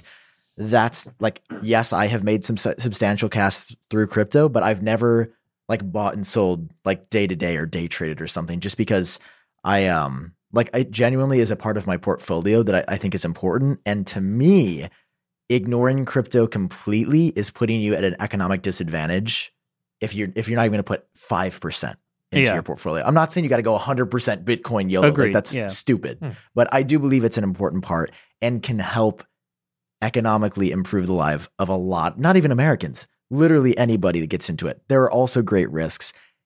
It is still a new technology. The second point I wanted to make is you were like, yeah, people can get the rug pulled under them. We've seen this with influencer scams. We've seen this all over the place with crypto, where the coin comes, the founder makes money, and then they disappear. That's super fucked up. Nobody wants that. And it is, to me, almost an exact parallel of like the dot com bubble, where everybody's like, the internet, that's going to be big. Let's just like make a bunch of stuff for it. And then let's do some really sketchy things to make it a big deal. And obviously, the vast majority of those companies don't work out. What are some of the companies from the dot com bubble that did really well? A little bookstore called Amazon that was a crazy idea at the time, but that changed the way the world works. And I draw that parallel to, to some things like Bitcoin with an anonymous founder and other ways that that that make this obviously it, it it's made up. It's not based off of anything. That's that's a very um I think that's a fair argument and a fair concern about it. no yeah But I like I, I- like I like what you're saying. I I I 100% would agree with a good amount of your points as well. You know, I th- I just think that this is you know, we also have to put into the reality strikes in with people, you know, having disposable income to even take a risk on cryptocurrency. That is not a large majority of the population today. Mhm. right? Yeah, like I know you're Yeah, like I know you're saying, you know, 5% should go, but I'm just saying like okay, let's just come down to earth a tiny bit. There's a majority of people that don't even have the resources to get into crypto and that's Yeah. why I lean towards saying and it I don't want to it sounds derogatory, but I do feel like there's some truth when I say tech bros. Look, we are part of the tech culture, right? We are. And um the the tech community is the one really driving this crypto stuff and people with yeah, high amounts of disposable income to throw their money into it to be able to create value right if they didn't if they don't throw their money into it this doesn't have value right so Yeah. it's just that the large majority of people out there don't even have the resources to even be able to risk playing in crypto and i think that you know for people that are fortunate enough that's a smaller segment of the population Yeah, no, absolutely. Completely agree. Tech bros are. I saw Sarah Dietschy tweeting about this the other day about like crypto bro culture being really bad, and I was like, "Fuck that." She's right. Uh, but Like, you're yeah, but here 'cause Sam it- it- that's not you you're not bad no, no, but no, no. are- I know that. I I'm not taking that personally. I'm I'm like there are these problems in the community and, and in tech in general that leans very Yes. heavily male that makes it very like agree. That's not like a thing where I'm like, oh, I feel bad. No, it's like that's a thing that also needs to be addressed. Um, what do- what do you say at the same time as you're Yeah. also exploring all of these other great ideas, like to be awareness of it, right? Like, hey, am I being toxic by saying this thing? Hey, I'm I'm, I'm into this, and just because you aren't, like, that's just something as like people in the comments, you have to realize that you just need more empathy. Yeah. Also, like I haven't seen it from you, Sam, but like it really makes me laugh when I see people who are content creators that just get all excited about you know their crypto going up and post screenshots of the the you know the value and the the chart of the line going and they're like oh my gosh it went up i'm like you had nothing to do with that you Yeah. just like like do you know why it went up no you don't it's no guess what the people who made it go up are a bunch of rich dudes that threw all their money into it not you you just Yeah. happen to be like the you're just here for the ride and they're acting like experts and they're saying you got to get in a crypto you got to get in a shiba voice. it's like No, you're right. Fuck. You've nailed Like, it. And that and is, that you know- pushes people away. That like that's huge. That's so fucking huge, dude, because I've seen that like Bitcoin used to be this very like fun, safe place to be like, let's like Mm-hmm. play around. But now it's like you have it YOLO'd and like put your coins on every platform. Like, bro, I, dude, uh, Brian, I've told this story before, but like there was this guy that was trying to be to, to get me to be part of basically a crypto scam where he was going to pay me Oh, like 30, yes. he was going to pay me like 30k about a month to promote his coin. And I obviously said no because I was like, this is not okay. But I remember he told me, he was like, yeah, I don't even like use USD anymore. like I like I don't and then I was like, "Oh, how do you pay taxes?" And he was like, "Ah, none of us really worry about taxes here." Like it's that kind of culture. It, it like you said, it's those actors that ruin it for everybody. Right? It, it makes it makes it much more murky and and hard to actually understand what's going on for a common enthusiast. So and and I think agreed. Yeah, and I think that um those those those people that are are really like kind of dictating this it's it's one of those things it sounds so silly and stupid like look we all want to make a buck everyone does um there's plenty of people that will do it in whatever way possible to make that buck like that guy that Mhm. wanted to run the crypto scam um but i just part part of that culture around it makes it feel icky to me and I literally do not own a single single cent of crypto right now. I just don't. Got you. Maybe Same. that'll change. Oh, so you too, you too, JP? Yeah, J- that's JPZ to you. No, it's it's actually Jeezy Peasy. Jeezy peasy. I fucked it up. But um, so, and I don't. I'm gonna change um, my lower third on front page tech to Jeezy peasy You should. when it shows my name. And like then promote the- honestly, promote the- Sam. Sam, if you're on a if you're like on a crypto podcast and all four of you guys were on a crypto, you guys would be having a field day. You just happen to be on a podcast where two of the three dudes do not own crypto, and we're Yeah. like, Yeah. fuck that. No, I, I I get it. I also feel like I'm quite uneducated on it. Like I feel like I learned something new about the space. But 'Cause then that's there's the also difference, like the like, NFT most- portion and That's the difference between Yeah. you doing it and other people doing it. They won't admit that. Mm-hmm. yeah, no, I I I feel like that Yeah. about almost everything in my life. I feel like I always have something more to yeah, learn. I feel like I'm dumb about everything across the board. It's like it's like Sam, you're getting into it because of the speculation and the potential gains, and you know a few things about, it, but you don't really feel like, oh, I really understand how this works, right? Is that what you're kind of trying to say? no, I, I feel like I understand like the blockchain side of things, and I I understand. I've invested to it because I've been like, so you'd be like, why have you put money in it? Why have Yes, you bought yes, yes, Bitcoin yes. crypto? Yes, I have primarily done it as an investment because I believe I put in money this day, and I believe, as Sam Kohl, that in 2000 days, that value will be higher by some X amount than where I bought. So primarily as an investment because I do believe it will increase.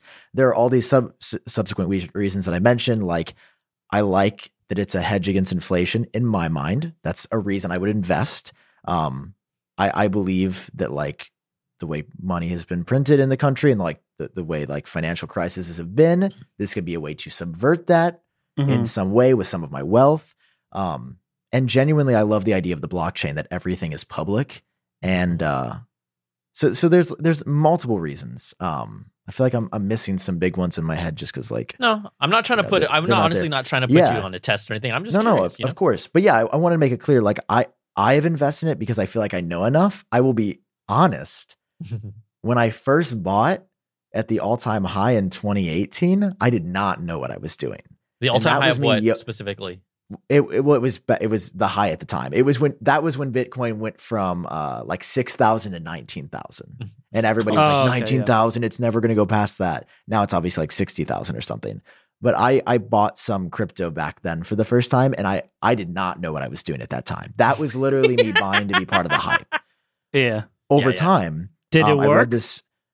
Yeah, like I've made my I've made Uh-huh. lots of money back on it, but it, it wasn't like still to this day. It's like yes, the gains are nice, but for me, it really is about like I just love tech and I love this alternative way to store wealth. And and to me, like I can't remember if I heard this from somebody or, or I somebody made this clear to me, but it's like you know we've had credit cards, right? Like we've had credit cards since like what the seventies, eighties, nineties. Like they've been around for a while. And you know, the internet obviously changed every part of the world when it like really went mainstream. But I really feel like money has not evolved over time. Like we're still using all these different individual currencies. Like why don't we just have one currency that everybody can use and, and we wouldn't have to do transfers? Um and obviously I'm smiling. I sound like a I sound brainwashed talking about this. You do, you do, but I respect you. Yeah, but thing. You do, but like at the same time, I get it. I get it. I Like I'm not be- criticizing you for sounding brainwashed. Yeah, yeah, yeah. I I know it sounds wild, but I believe that what the internet did for the world that cryptocurrency could do for money. Like it it it makes it go to another level and, and I don't know if this makes any sense. I just feel like it's it's going to be the internet effect but for money and cryptocurrency. And like how we think about it is going to be completely different in 20 years and we'll be like we had paper money and like we we Yeah. we like we relied on a bank, a centralized bank that could fail to store all of that. Like, are we crazy? So those are my takes. Um, I understand those are like very progressive views on wealth and money and finance, and I I completely the only thing that was missing was like your Supreme shirt. I got my palace. this is a UK streetwear brand, so like I I, I looked like, but yeah, I like you know, there's people that take those views that are just super toxic. They're like, well, everybody else is wrong. I don't Yeah. believe Yeah. that. Like, I understand you guys being like, this is real weird. There's too much hype. Something's gonna burst. I don't like it. I'm like, I get it. Like, I might disagree, but I get it Yeah. right? Yeah. Like I think those are very human, natural things. Like we treat things that we don't understand well with a lot of skeptic skepticism, and that's why I haven't put all my money in crypto. I also I think I still have more money like in traditional stocks than crypto. Like, you know, you gotta you gotta temper your expectations. There's a lot of people in the crypto community that just get a little too excited, like the guy that's like, I don't even use the United States dollar. What? and and yeah. it puts it makes it so hard to understand, and it makes it so And- hard to even feel like you can be part of it.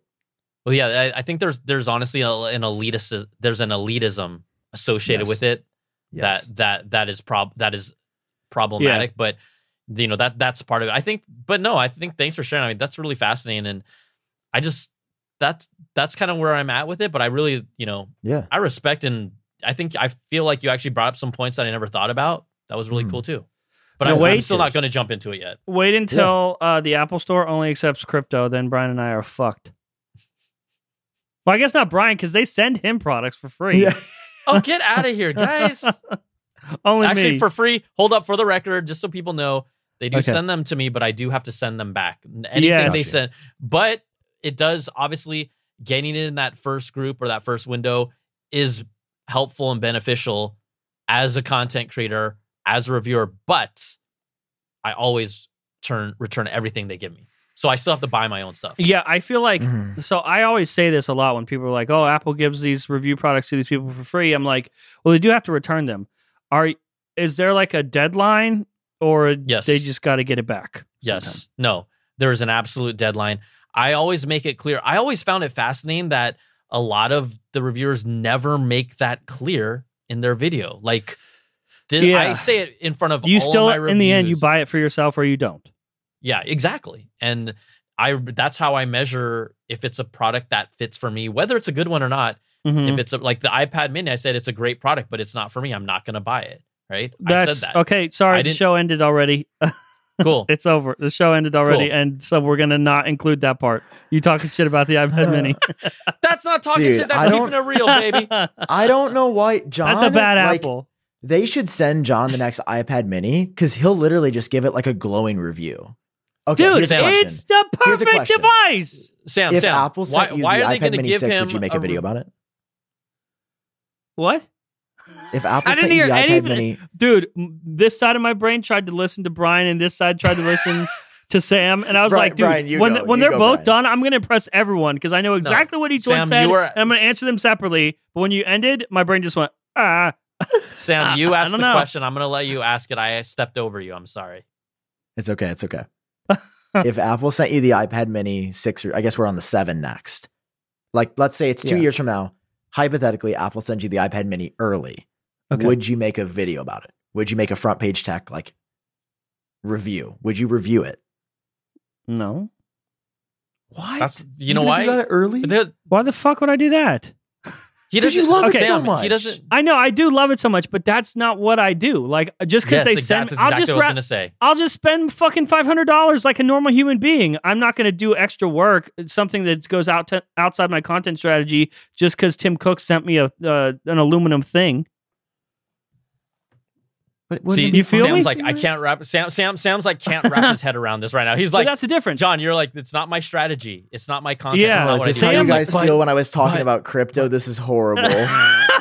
oh god, No, just cut dude, that entire this part of the episode where I'm just like, I don't comprehend how you wouldn't make a review of an Apple product, Because- especially if well, you got because it early. okay, for you, you make reviews.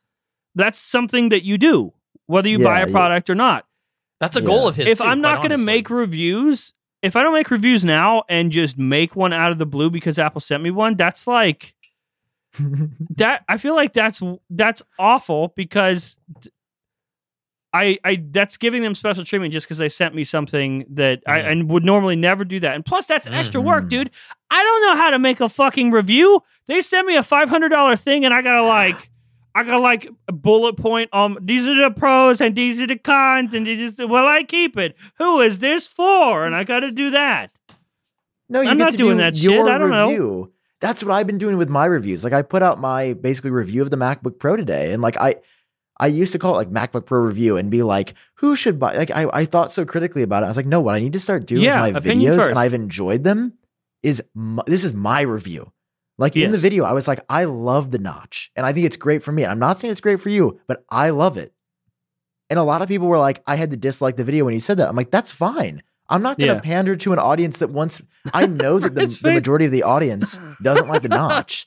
I'm not going to. I know Brian's cringing because he hates the notch. Listen, I know most of my audience hates the notch.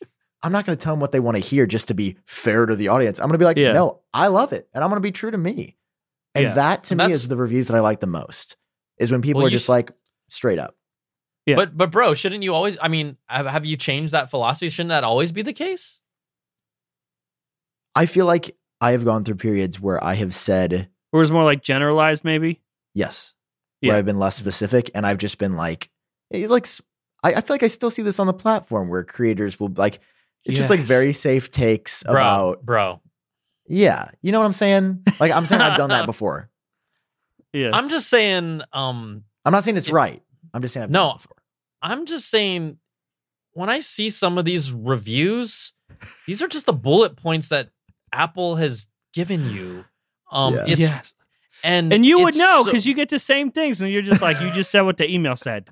I'll be I'll be real with you. Also, you know, I don't like doing people's work for them, and so uh, when we have these briefings, I have a bunch of questions. And the first time I started getting, you know, access to these briefings, I asked my questions, and then I noticed some of these cats took the information that I pulled and put it in. A, I pride Ah. myself on kind of asking questions that Yeah. can reveal things that hopefully no one puts in their review, right? Mm. So, I are you guys all in the asking them- briefings together? Some, some, it, it's it's a mix and match. It could be You People- just say it could- something, they're like, huh, and write it down. Yes, yes, yes. So it, it becomes like an open forum. Name names, Brian Tong. Well, it's it's different depending on product and um, timing and even maybe your priority in um, their queue. I'm not sure exactly, but whatever. They're just Mhm. briefings. So um, and you know every media outlet experiences these with certain products, right?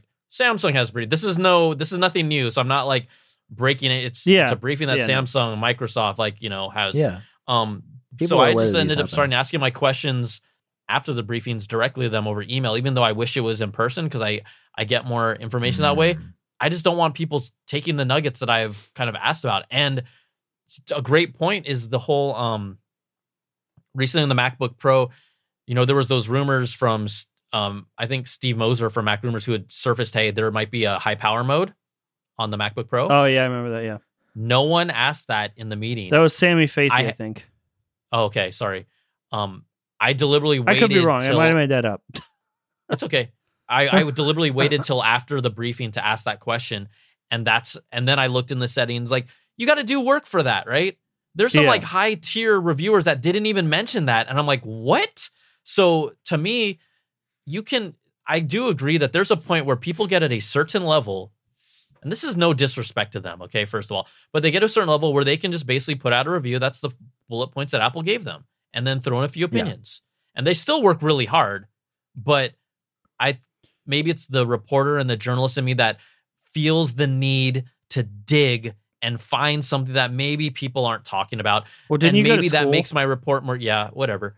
But also maybe that makes my my review unique. And if 10 people see mine for the first time and say hey no one ever said that in your review in their reviews of the 10 that Yeah. i watched and i saw in yours that that enables me to get someone new to watch my content in the future. So you got to work for that you know? But i get it. Yeah. there's some people at a point where they don't quote unquote have to dig as deep you know? I think Yeah. we should all pull from our personal experiences. I sam i i'm all behind you being like yeah own your opinions whether people agree with them or not and be more um, opinionated about your opinions because that's what makes it different. Because Yeah. there are we're competing against a hundred plus people with a review Yeah, that's the, like, Yeah. and I, I used to tell, I used to tell this to the just like aspiring creators, uh, that I think that I think there's an issue where you just think you appeal to more people if you're more general about stuff, and I, I always say like, I forget the saying, but it's like if you try to reach everybody, you'll end up reaching nobody, and so being not like hyper targeted, but just like your whatever your opinion is should come through in the title and the thumbnail because an emotion is what's going to drive that click. And if it's just like MacBook Pro review, okay, fucking cool. There's a hundred of those right now, probably more. And so leading leading with with your opinion is usually the best is usually the best thing to do, which is where you get you know people trying to create emotion in their thumbnails with the ridiculous YouTuber face. We do it every single time, Brian. After the show is over, okay, we make a thumbnail, okay, and yes, exactly that. Except it's we're on the set, we're on the room together. Yes, it's the worst. It's like I make I make thumbnails for my videos, and you know Sam makes them for his. But then when we do them together on the podcast, it's just silence, and it's that, it's this. Yes, Literally, Actually, just we you can just Sam, do it can now. you just use this? okay That's- this is exactly It's like- it. The youtube face isn't even a youtube face that's basically an o face but you're just Yeah. doing it for a youtube still it's a damn o Dude, face my guys. brain, my brain was like, "What is an O face?" and then I figured it out. Do you think kids watch? I always think about that when we start talking about things, and I'm just like, am I a bad person? no, what? No. If kids you watch say stuff, and you are a bad person yes. If kids are watching and you say some stuff, you're not the bad person. It their parents are the bad people. for letting them watch Genius Bar. Always blame the Yeah. it's always the Yo, parents. I um I did I did a you know I like to have fun with my audience and I did a recent thing talking about a photo gallery and I said I have so many dig pics, and then right after that I showed dinosaur fossils being dug up and saying this is my favorite sauropod. Um, here's the tail oh of a my god, Spinosaurus. it's hurt. It hurts. and and and um one of the comments a guy's like how dare you i had my kids watching this is so you know he said something i can't remember exactly what his last phrase was whether it was disrespectful or so disappointing i've watched Yeah. you for years i responded and i said dude i said dig pics he instantly deleted his comment Oh, what an idiot. he must Get have freaked on. he must have freaked out so hard when he heard dig pics yeah. that um He just stopped went it straight right to away. the comments. Yeah. Yeah. He straight to the stopped comments, right clicked away. off the video. Like, didn't even what see it was it a, big- was it a big Spinosaurus fossil. Stegosaurus? It, wa- it was a. It was. It Or was, was it like a small? sp- Average. Okay. it was pretty. It was pretty. It had a pretty good length. Pretty good length. what was the girth on that Stegosaurus though? But it's like, you know, the people that love it and get it get it, and then you're gonna you're gonna freak some people out, and you know you just got to be you and not worry about this stuff. Yeah. Yeah. You know.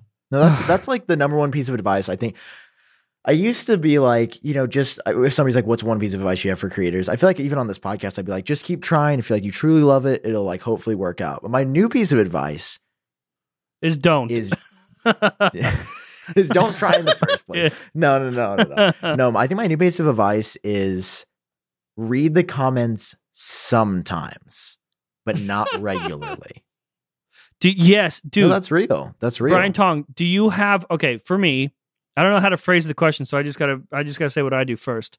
Um for me, like on my last video, that was a very important video to me that I worked hard on. And so I I pretty much read all the comments. There's thousands on that video, but I I on those videos I like to read all of them.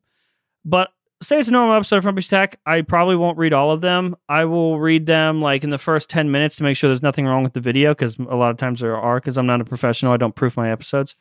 Um, but I have a rule where I will not read comments in the morning when I wake up because Hmm. my brain is very like malleable when I first wake up and one could get in there and just fuck up my whole day. Mm-hmm, So I don't read comments in the morning. Do you have any rules like that that you follow? No, I actually I try and read actually almost I'll say I probably visit the comment section for the first 2 days and I respond to people because I want them to know that I'm actually a living breathing human that's there. If someone says something really ignorant, I will I will come back at them and what I find fun is sometimes people in the comments see my response and my clap back and they love it. They just start dying. And so I think that um it takes more time, it takes more effort, but I feel like, hey, this person decided to watch my video for at least five minutes or so out of the 10 minutes or 12 minutes. I'm going to show them that, like, if I say that my audience matters, I'm not, this is not an uh, indictment on anyone.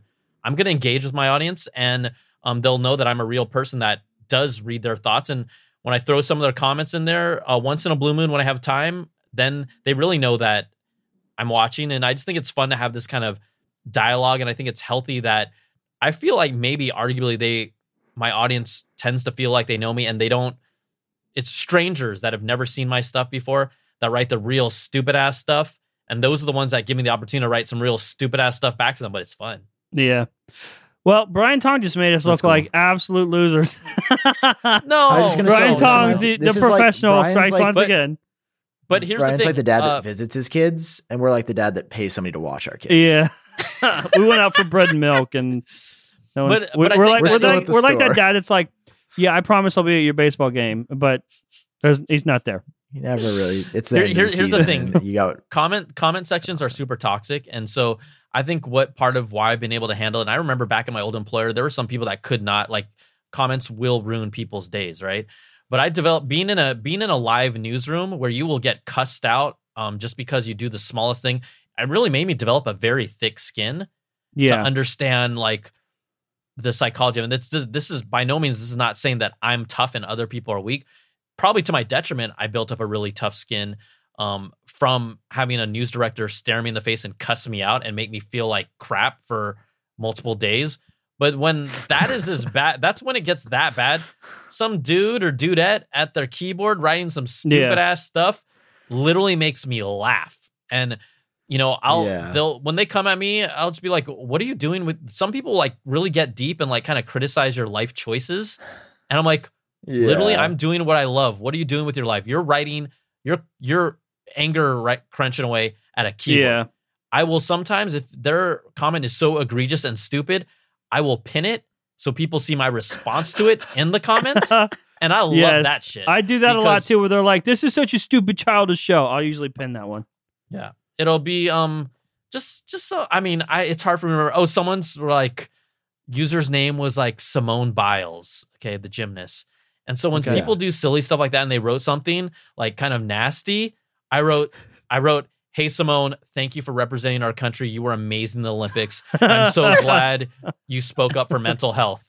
I pinned that and people are like, ah damn, like so that become that makes the comment section like a Uh-huh. living thing of its own. Where even if I put one or two of those things up, people are like, "Oh, what is he gonna say to the dumbass next?" yeah. But it takes time and energy, and um, I think bad comments. I've been able to get to the point um, where they don't bother me. But look, I think it's very real. Where you might have just a tough day, and a comment can mess my day up once in a while. Yeah. Typically, it doesn't, but they can. You know, we are humans. Something we not might not be feeling our A game, and someone pokes that bear, and then it all comes like crumbling down. That is real. Also, know? yeah, we are we're supposed to like our ancestors. We we are built to know like five people in our whole lifetime, so, and then you have like thousands and thousands of people online saying that I left a biscuit on my shirt. yeah. I the reason I've stepped away from comments, well, I used to clap back a lot, and every once in a while I still will for mm-hmm. fun. And I talked to a lot of my friends about it, and they were like, dude, when you do that, they're winning. Like because they're getting the attention that they want. Yeah. And that made me stop doing it. And that's how I've made peace with it. And then sometimes they just sometimes they just get me. yeah, well, Or, YouTube like, if I sends see a those mean comment on. Jon's Jon's video, sometimes I'll be like, "Stop being mean to my friend." Oh, John. yeah. Mm, That's my friend. me. It Uh, is. YouTube But- sends those things at the end of the year where it's like a summary of your channel or whatever, and it always there's always a part of that summary where it's like this is how many comments you responded to all year, and my my number's like eight. it's like I responded to eight comments in the year, and it's always that I'm just like, oh, so eight people piss me off enough to say something back. I see. That's what I've I- learned though. Is like every creator has a different relationship, right? And every creator knows their audience best. And and it it's like some people respond to everything, some people respond to nothing, some people Yeah, respond well, some of the time. And it's like it sounds you got to do what works for you It might make me there's sound no shitty. right answer. Yeah, it might make me sound sh- shitty, but I feel like I did my job. Like I I already talked to you. I made the Mhm. video and I I put so much work into that. It takes you 15 seconds to write a comment. I'm not going to write back unless it's something crazy. But if if there's a comment that is like that is really high rated or it's something that's repeated in the comment section, I will address it actually in the next episode just so they know that I read. Mhm, And like I tell people that that watch Genius Bar, I read all the comments. I probably won't respond, but I do read them all. And especially on Genius Bar because it's not like you know we're not dealing with thousands of comments here, but um, I did my work. I made the whole episode for you. You're welcome. That's what that's what I did. I did all my work. Speaking of, while we're on the subject before we end the show, it's a long episode. The YouTube dislikes thing. Oh yeah. We How gotta do we about feel? this. Not a fan. Not a fan. Brian. Not a fan. not a fan. I think they should keep the dislikes. I think it's a good. Same. I think it's a good metric um, to let people know if this video is also good or not. Hiding it, doing it for our the creators' feelings is was that Bro, kind of I fucking hate That's that just- shit. Like that, that makes no sense. Are you that soft? No, like if you the- can't handle that stuff, then why are you why are you making stuff for public opinion if you can't handle the public opinion? Go turn fucking off the work damn at com- You might as well some turn off shit. the damn com. You might as well turn off the damn comments if you're gonna hide. That's what I'm saying. Go work, go flip burgers or something Well, th- else. That's my that's my biggest counter. So first of all, I think people do handle hate differently, and it can be very impactful depending on where people are in their life. That's my stance. True.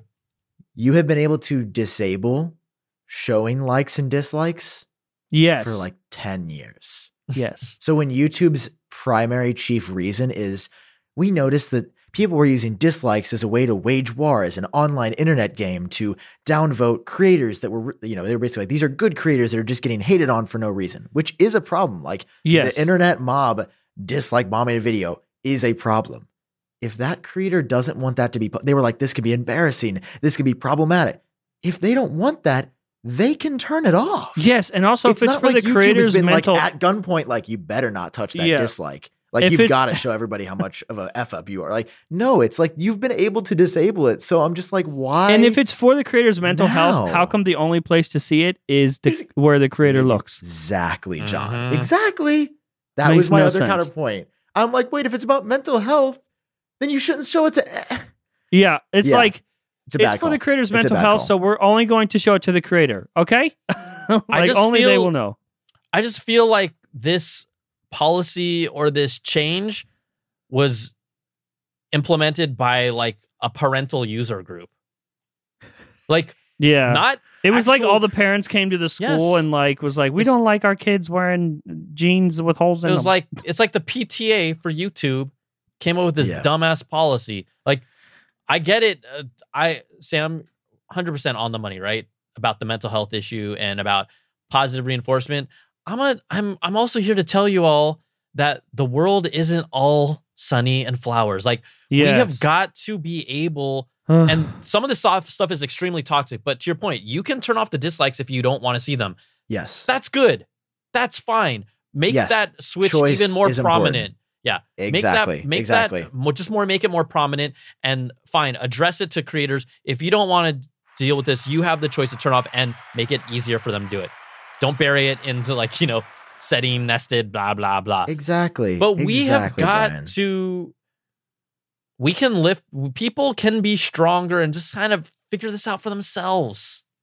My God. and it, I don't understand like these people you want to be a creator and you want to start posting on youtube and stuff and you want the attention like that's the whole thing you want you would people if they just want to make videos because oh it's it's nice because i'm creative and it, ma- it gives me an outlet okay fuck off just uh, just export your video and post it on your desktop and watch it when you feel spicy put it on put You're it posting- on Vimeo. Put it on yes, Vimeo and get you're out posting here. it. Why you laugh so hard, Sam? That's true though, dude. Just export the video, put it on your desktop.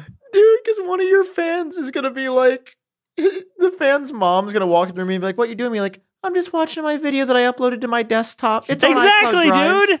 You You're can like, find me on iCloudDrive.com slash FPT. yes, dude. That's that's where all the episodes go. But it's just like everyone's like, oh, I just So I just do it because I like it. I don't care about the views or the likes. I just do it because it's it's my outlet. I'm creative. I'm a snowflake. Then post on your fucking desktop, you asshole. You're posting it in front of the public. It I don't understand it. And then so you want the attention, but when it's like the attention to hurt your feelings, you're like, no, actually, I wanted this to be a one way street. Okay, back to the desktop you go. You little The shit. biggest thing, the biggest thing for me is that the like and dislike was a measure of accountability, Mm. and yes, disproportionately. Like I get there's like I guess there was campaigns where like people are like we dislike bomb a video, but most Yes, of the time is a that's not what it is. yes, but I also believe that's like a probably a minority of cases. Like I don't think most people dislike a video to hate Yeah. someone. I And think it's either because like something's bad or offensive, and they disagreed. Like that's what like dislike they means. is I still know. disagree. They still know Yeah. that the creator can see it, but it's like, okay, this is just my this is logical thinking here. Okay, the creator can see it. So if I dislike it, he's still gonna know. They're still gonna know. He or she. They're still gonna know I dislike the video. I don't like it. Uh, but in order for them to really understand that because uh people are just disliking stuff right now because of the policy, so they're just like, we dislike it just to prove a point, I guess Yeah. that means they're gonna like hyper dislike the video like a lot even more people are gonna Mm, d- mm. dislike it so the creator doesn't isn't like misunderstanding the situation all these people dislike your video and now so like whatever dislike bomb we had before now it's double just to get the point across because the creator I'm can trying still to. see it I'm trying to look at my analytics and see if I can see an uptick or anything in when are when are dislikes. when are they when are they uh, implementing the policy actually? When are they flipping it the happened switch i think Oh, it actually it's happened out. already? my new video definitely has like a worse like to dislike ratio. To be fair, I said some controversial things, so it's probably Yeah. that. Well, people You- were you- making fun of me yesterday because my video went out. Apple sucks now, and it's your fault. And they're like, "How convenient he put this video out on the same day they removed dislikes."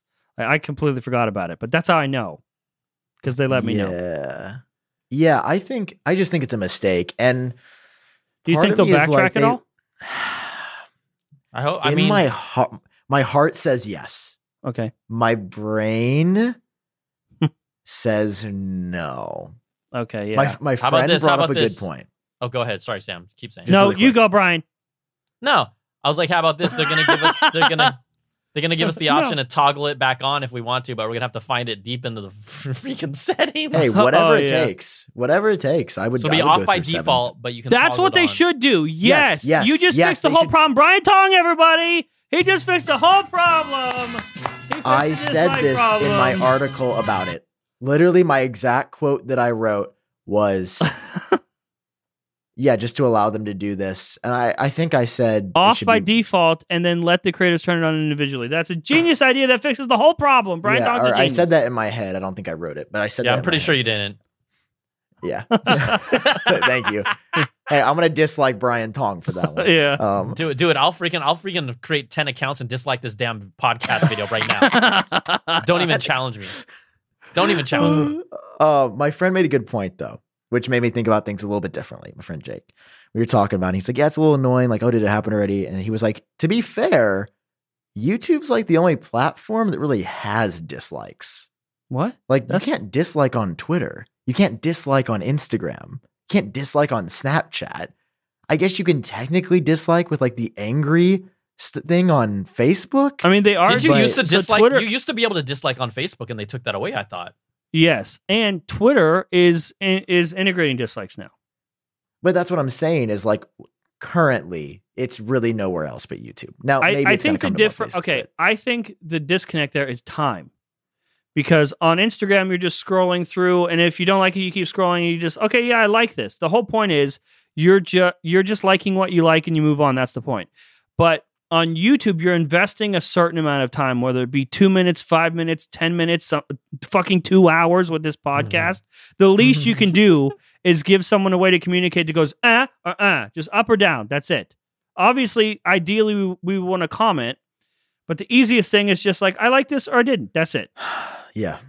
No, it, I, it should come back. Like I fully. It's a still believe it should. transaction. It's like it's not a one way street. We just put out this whole video. You had to listen to us talk about all sorts of shit. Do you like it or not? That's it. That's mm-hmm. that is their input. And then did you see the like? Some creators were like, "Good, I've been waiting on for this for years. Everyone knows likes and dislikes are useless." And I was like, "What? What? Like, In what- that's Yeah, the what way I know if I did a good job." because well okay for me like the likes and dislikes is like a general like a lot on a lot of my hidden features videos they get more dislikes because people are like these aren't hidden features these is just review yeah. and i was like that's fair criticism i may disagree so like the you know and also like the more views your video gets obviously the way like the percentage goes way down the more it hits Yeah. the mass market not your your base Yeah. not the echo chamber um but like I, I've made an offensive joke before where like I noticed there were like more dislikes or or just like said something that like the video got more dislikes and Was it about Asians? was- because I may not come back on this show, no no I and your made a- diversity report will look very poor. Yeah. yeah. The, I feel like the two biggest. I feel like my two biggest bad takes on YouTube were one, I made what was essentially like a trans joke, like an anti-trans joke. That was not the intention, and that was not what the goal of it was, but that was what it was. So that was something that I was made aware of. Uh, the second thing that I messed up on that I was able to correct is like a, a bad take on like work from home because I was like everybody should be back in the office at Apple. And it was just like a very uneducated take. And then I was like, wait, I literally work from home. Like my mom works from home. Like, How it's- have it's you been important. canceled more than me? I, I, I, think it's because you actually feel bad when if I say something offensive, people are like, "That's messed up." I go, "Uh," but you actually yeah, I like you're just- like, you know what? I will think about this like a rational human. Yeah, because I well the thing that gets me is I I've let myself down, and especially when I'm basically the trans joke that I made. I was like, it was when new emojis came out, and I was like, you can be uh Romeo and Romeo, Juliet and Romeo, Juliet and Juliet, or Juliet and attack helicopter, and it was like ah, it's like seventh grade humor, and I was like, oh ha ha, ha attack helicopter, because Uh huh. to me, uh, now let me just say this argument in full, um, which was I was like, oh, the idea that someone could identify as an attack hel- helicopter is objectively funny. Like that is a Yes. funny idea that someone could wake up and believe that. The comments were like, dude, that's like the number one argument people use against my identity as a trans person. And I was like, oh, fuck, I completely missed the point. Because yes, the idea that I could say, I identify, but then I thought about every time I've heard rich and powerful people make that joke, it's Mhm. all when they're saying, so you can't be a girl, you can't just be a boy. And that's fucked up to say on somebody else's identity. And that was like a very big learning for moment learning moment for me where I was like, ah, I had the right intention to make a funny joke. Uh-huh. What I was actually doing was, and like I was gonna say, the comments that really got me is they were like, dude, it wasn't even like, it was personal. They were like, Sam, we thought you were better than this. It wasn't even Mm, like, fuck you, trans hater, like go to hell. It they were was just uh, like, disappointed. Yeah, yeah, they were like, we thought you were one of the good ones. And that was where I was like, fuck, dude. Like made that's that is worse than I I feel like cancel culture could be so much more effective if people were just like genuinely showing their disappointment yeah. rather than being like cancel them uh, hate mob attack like that's Yeah. so stupid it, I it made was, a on a couple episodes it was a very big moment for me in my career honestly a couple episodes ago on Front Page Tech. I was making fun. I was making fun of Netflix games, and I said because Netflix launched their Apple uh, Apple Arcade competitor, and they launched with like five games. I was like, Netflix, you can't go against Apple and launch with five games. They have like 300 games on Apple Arcade, and I was like, if you want to compete in this space, you got to come out like you got to come out guns a blazing. You got to come out like Alec Baldwin. And uh, people were not happy about that joke. bro you made that joke In my head, hilarious joke. Bruh, that's something i say to a friend Yeah, well, that's what Front Page Tech is. I just stuff I say to my friends, and You know, I, you know, but you know- it, notice guys, notice guys, how I have none of these stories. yeah, because you're a professional, I'm all, I'm like, what? dude. I thought, dude. i think brian knows when to censor himself for yeah. So I, so with Karina, he's, he's also a better person I mean, you know, No, Front no, Page no, that's Tech. not true. There's a couple jokes where I like push the edge, and that's that's the fun part for me. But yeah. I have Karina, and I'll call her P- PR Karina, and I'll call her in. Like if I'm editing the show, and I'm like, I don't know about this one. I'll, I'll call her. I'll, I'll be like PR Karina, and she'll come in and she'll watch Aw. it without context and tell me yes or no to keep it in. And she told me yes. She said it would be fine. It was not fine. So you're gonna, you're gonna put the blame on PR Karina. Yes, that's Alec why Baldwin she's joke. PR Karina. You know, you know what? You know what? Sometimes I've done um, when I when I evaluate jokes and I like look at it, I'll be like, literally, I'll say to myself, "Is this worth it?" Meaning, will this? I didn't do that. No, no, like right, like, but it's one thing that has helped me. Like, is this worth saying or not? Right, just to Yeah. you know have fun Mm. and feel like that I'm being true to myself. But there's been a couple times where I've actually taken it out, and you know, at the end, it doesn't hurt anyone. It was just what this silly idea happened in my Mhm. mind, and we have the power to edit it. And sometimes, yeah, when we're on the fly, like in a podcast, we're not, we don't edit things. But I kind of, I kind of feel that's that's one of the metrics that I use. Like, is this joke worth it? You know, Yeah. that's really good and and some so that's that's a way to think about it um and maybe it helps you maybe hey if you think it's worth it you're gonna say it anyways because that's Yes. you know as creators we do want to push the envelope a little bit like and say certain things that are still true to how we feel and sometimes Yeah. you want to just have fun and like I mean, that's why I say people. it because like Front Page Tech is a tech show, I guess, but it's really just the Jon Prosser show, and I talk about tech sometimes, I guess. Yeah. But that's the whole point. Is just like there's no one in tech making jokes that are that like.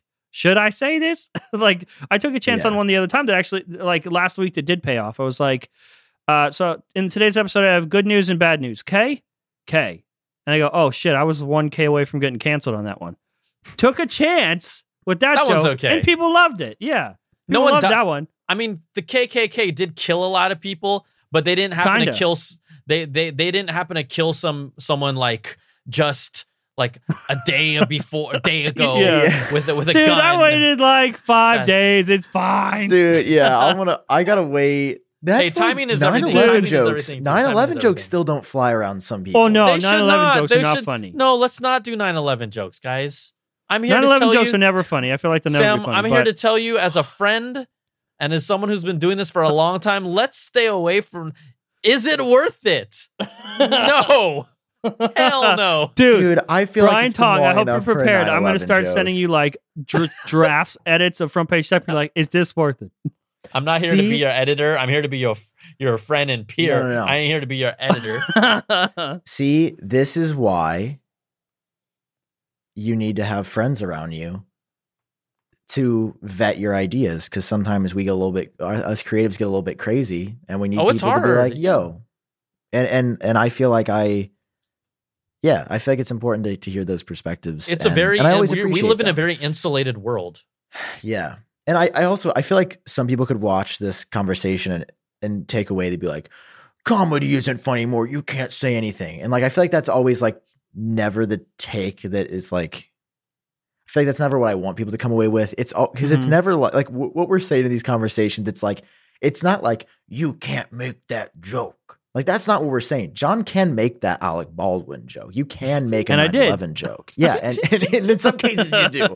Um but I, I really like brian's like a framework of like is this worth it? Because it's like maybe it's just not a good enough joke right? Like the best yeah, comedy, I would have said the, if the I would have asked myself that, is I would have said the Alec Baldwin joke wasn't like it didn't really add that much to the show. It wouldn't have been worth it. I want to cut it. but that's that's the thing But damn it, I still like- think it's funny. yeah yeah it's a Uh, look, look, The- I still think it is honestly funny. I mean, it is funny. yeah I'm yeah, pretty yeah. ja- I mean, also, you know, some of us come from a generation where look, there's stuff that I've seen in movies from literally maybe just even 10 years ago that I'm like, "Ooh, you could not do that anymore." Right? And yeah, so it's when just you've like been bad when like, have you've- you ever watched The Office back in 2021? Was there a, was a lot of lot of uh, sexual harassment It's stuff rough. going on in there? It's very rough. Steve, Steve Carell has gone on the record. He he said I we could not make this show today, yeah, which yeah, was like yeah. 2017 when he said, Which makes that. me very sad. yeah. Fuck people.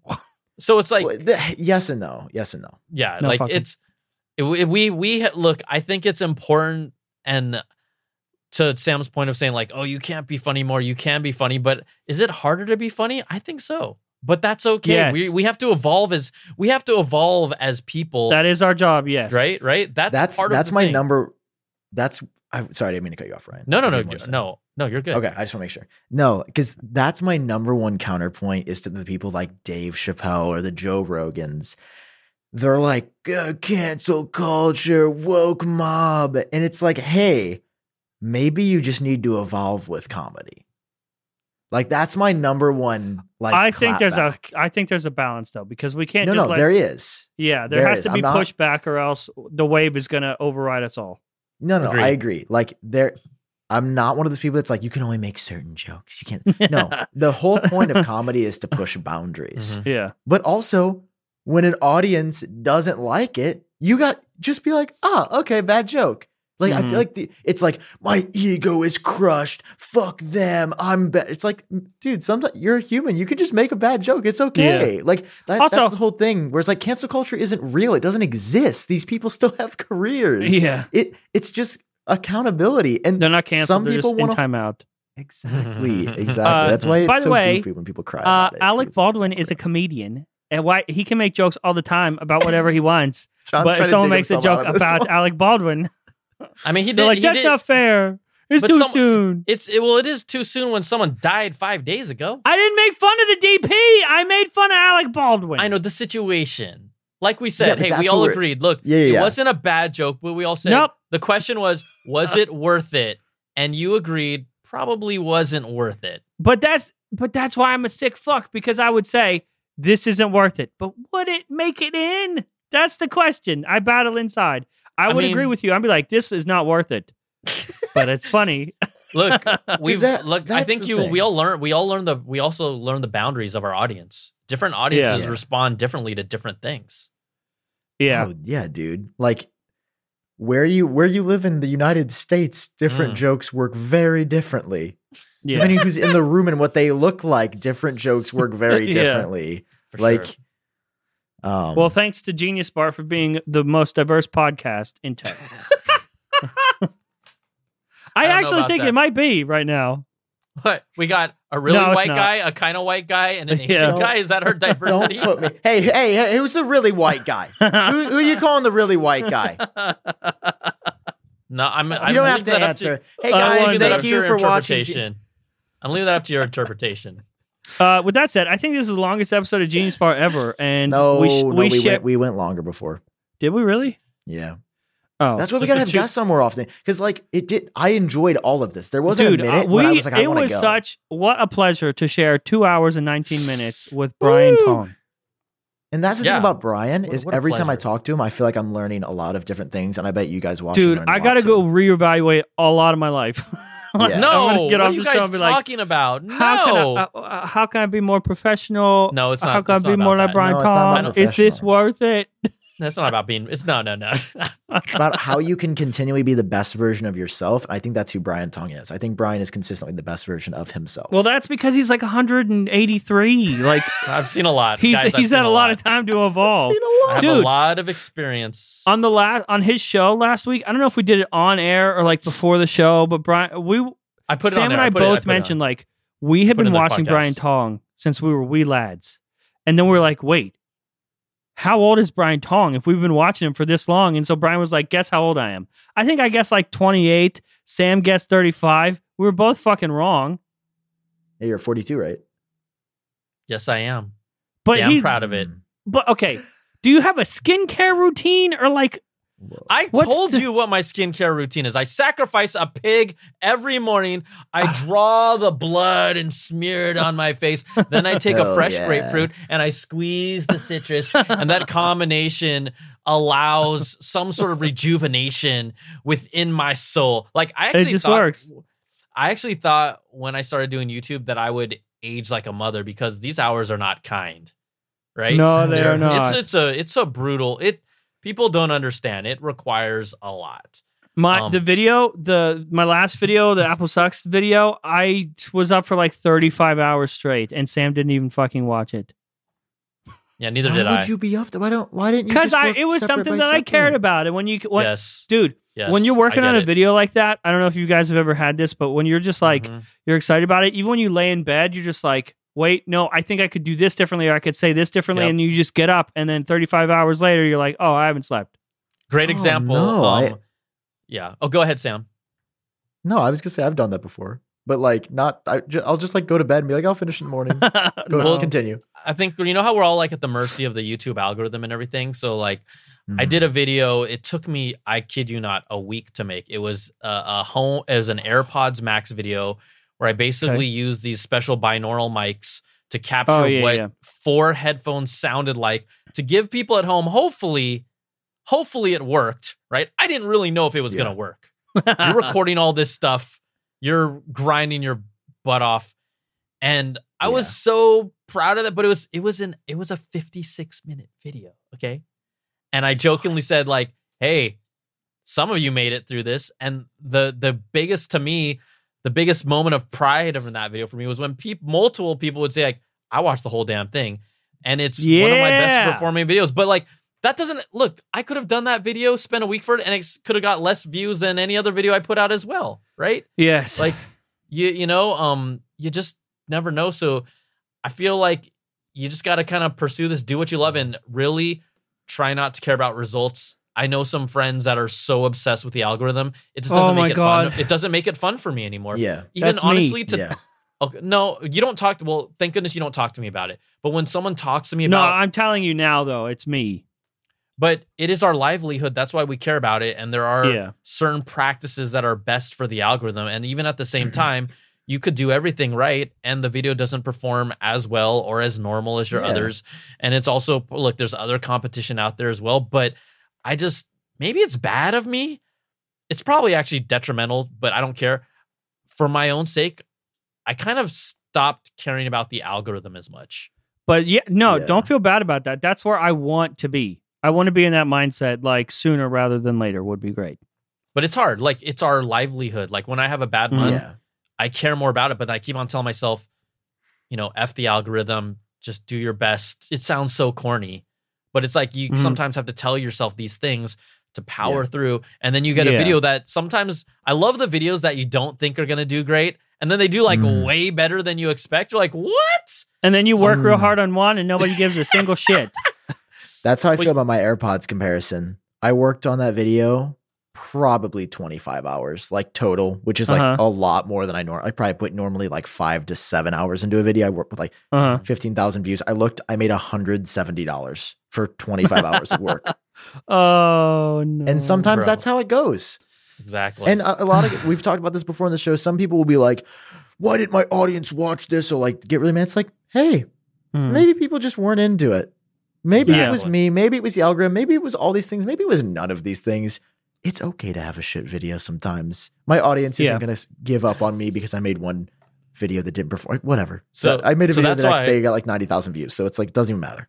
It's irrelevant. yeah, so that's that's why I remember when I told you guys sometimes I put out videos knowing they're going to be dog like they won't perform well, but I just do it for the love of it. Like Uh-huh. you know, I watch I love Marvel movies. I know like my my channel says tech geek culture, but you know, it's mostly tech. And so when I drop one of these like Shang-Chi videos, uh-huh. I know it's not going to do well at all. Like when I talk about dog doo doo, it's like, you know, this is like a in-depth, really crazy interview that you'd arguably see Uh-huh. like in the DVD bonus features. And it only, I literally put out like two days ago, right? It Mhm. has 3.5k views. You know how much that hurts, but I did it because I just want to. Uh-huh. Jer- Prosser's like, I will never release a video that gets that many views in three days. but you know what? I, I, But I also you least- got a fucking dope ass interview. yeah, I would but- do it for that. yeah, it was with like it was like the head of visual concept design That's what I'm who saying. literally does all the con- like all the costumes you see in the MCU movies. Mhm. He he's one of two guys who is the lead that says, "Yeah, this is what uh, Thanos is going to look like. This is what Captain America is going to look like. This Mhm. is what Shang-Chi is going to look cool. like." Yeah. That's fascinating to me and sometimes videos like that have done well like literally 2 years later for god knows why. And sometimes yeah, they don't I was gonna say you'll, that one will probably out of nowhere be like, "What the? Yeah, but what?" you know, it guess what? It true, it's not the core of my audience, but I just need to do Yeah. other things for my own sanity. And I think that as I've done this more, I stop caring about that's that does make me well, a little warm when I see that.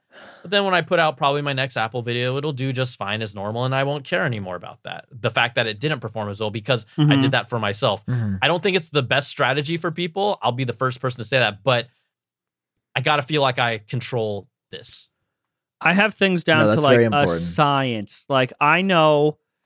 First of all, I won't do a video if it's not going to get hundred thousand views. That's just I sound like an asshole. feel that's like that's awesome. how he is, Brian. You said livelihood, but also more than anything, the number bugs me. Like the the videos all in a row, and then you have one that has like eighty, and I'm like, fuck me, dude. Just like not even real life OCD, just like I have asshole OCD, and so that's like.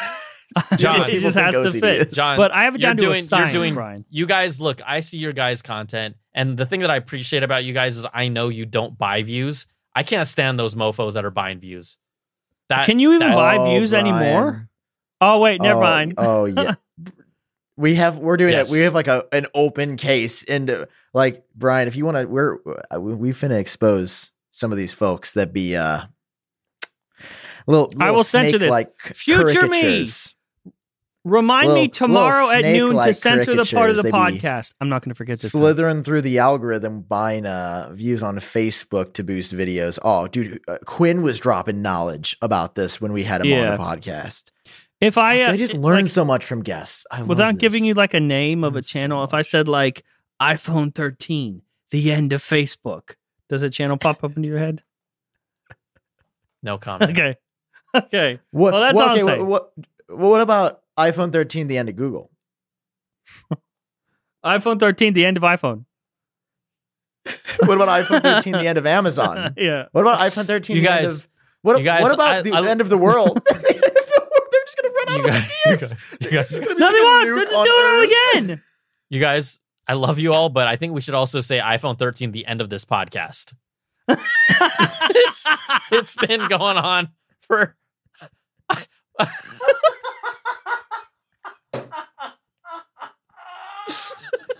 Oh, I almost passed I- out. That was almost I- very, very bad. I really love you guys, but What if I passed out on the show? What if I said iPhone 13, the end of this podcast, but the beginning of a beautiful, beautiful relationship with Brian Tong? And thank you, Brian Tong, for being on the episode. Hang on. The fact that I had to end it and you guys didn't speaks Dude. to my professionality. Uh, that's what I'm saying. The audience dude. is gonna hate you. The audience is gonna hate him. They want more. They I know. always want they more. were probably like, "Oh my god, this is so amazing." Then Brian Tong. Did, wait, no, this doesn't count as like him standing us up because he did come to the show, but he's just leaving Yeah. the date early. He's doing the thing. He's t- he took us to Cracker Barrel, dude. no. Yeah, that's what just happened. I just broke up with your asses. Okay, Brian Tong, thank you so much for being on the show. broken I mean, up, I feel like we don't need to like. Brian, where are you from? Because everyone knows who Brian Tong is, I but mean, you have the whatever, they can- floor. if you've Mr. seen my Tong. face, if you've seen the skunk stripe, you know, youtube.com slash Brian Tong. I'm independent now. I feel fortunate to be a part of this community and still be able to do this. And um, I don't get 100K views on every single one of my videos like Jon Prosser or Sam, but I do pretty decent. I also don't get 100k.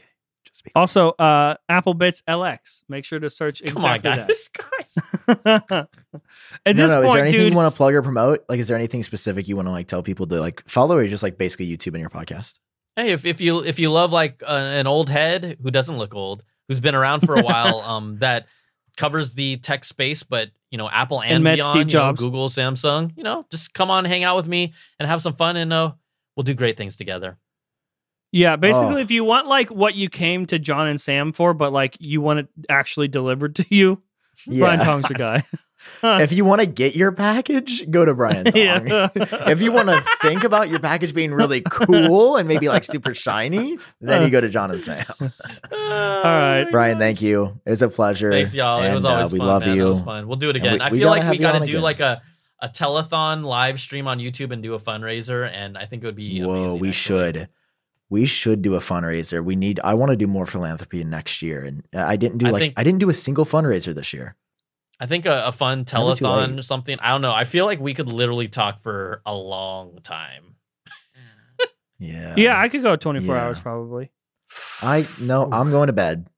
I'm going to bed. I, Nope. I give it like Okay. a work day, but I don't know about 24, man. Yeah, All right. exactly. Like I. Oh, All right, even gu- eight oh, no, I'm live cutting it. It's over, Sam. I want to die. I can't. Actually, I'm so bad at live dude, let's just take dude. next week off and just cut this up into two parts. Part one this week, part two next week. That's what they did with the That would give you Kanye that would give you that would give you some a little some breathing room. I would go We for should. that. We have never missed a week, Brian. Neither have I. Yeah. Never? And we could just splice the Thank- ads into different parts of the second hour. Yeah. well, No, of course, gotta give the Brian Tong hasn't missed anything. He's an actual professional. To to my, to my to, for my own sanity, I guess. My goodness. Yeah. Detriment. My to my goodness. sanity. All right, guys. It was great talking. I love you. Thank you, Brian. Thank See you next Jon, week. We'll hear you next week. Oh my gosh, what time is it? Is it one- is it twelve? Is it midnight for you Yeah. guys? That this is normal though. This is normal. Yeah, Brian. Geni- this this yeah. yeah. Okay. It's a problem. I was was just fun. this It is was why I was because you know that's what that's what it is, Jon. We were talking at the beginning of the episode. I think it was pre-show. I was like, I feel like we filmed too late. That's what it is. We never start too late. It's that we finish too late, and then it's like 1 a.m. and I'm like a slob, and I've been like This dehydrating is- slowly. this is the side. because This my is the water's complete opposite empty. of our YouTube channels, though. That's why everyone loves it. Okay. Thank you guys. I love you. Thank you, Brian Tong. Lay Fine. y'all.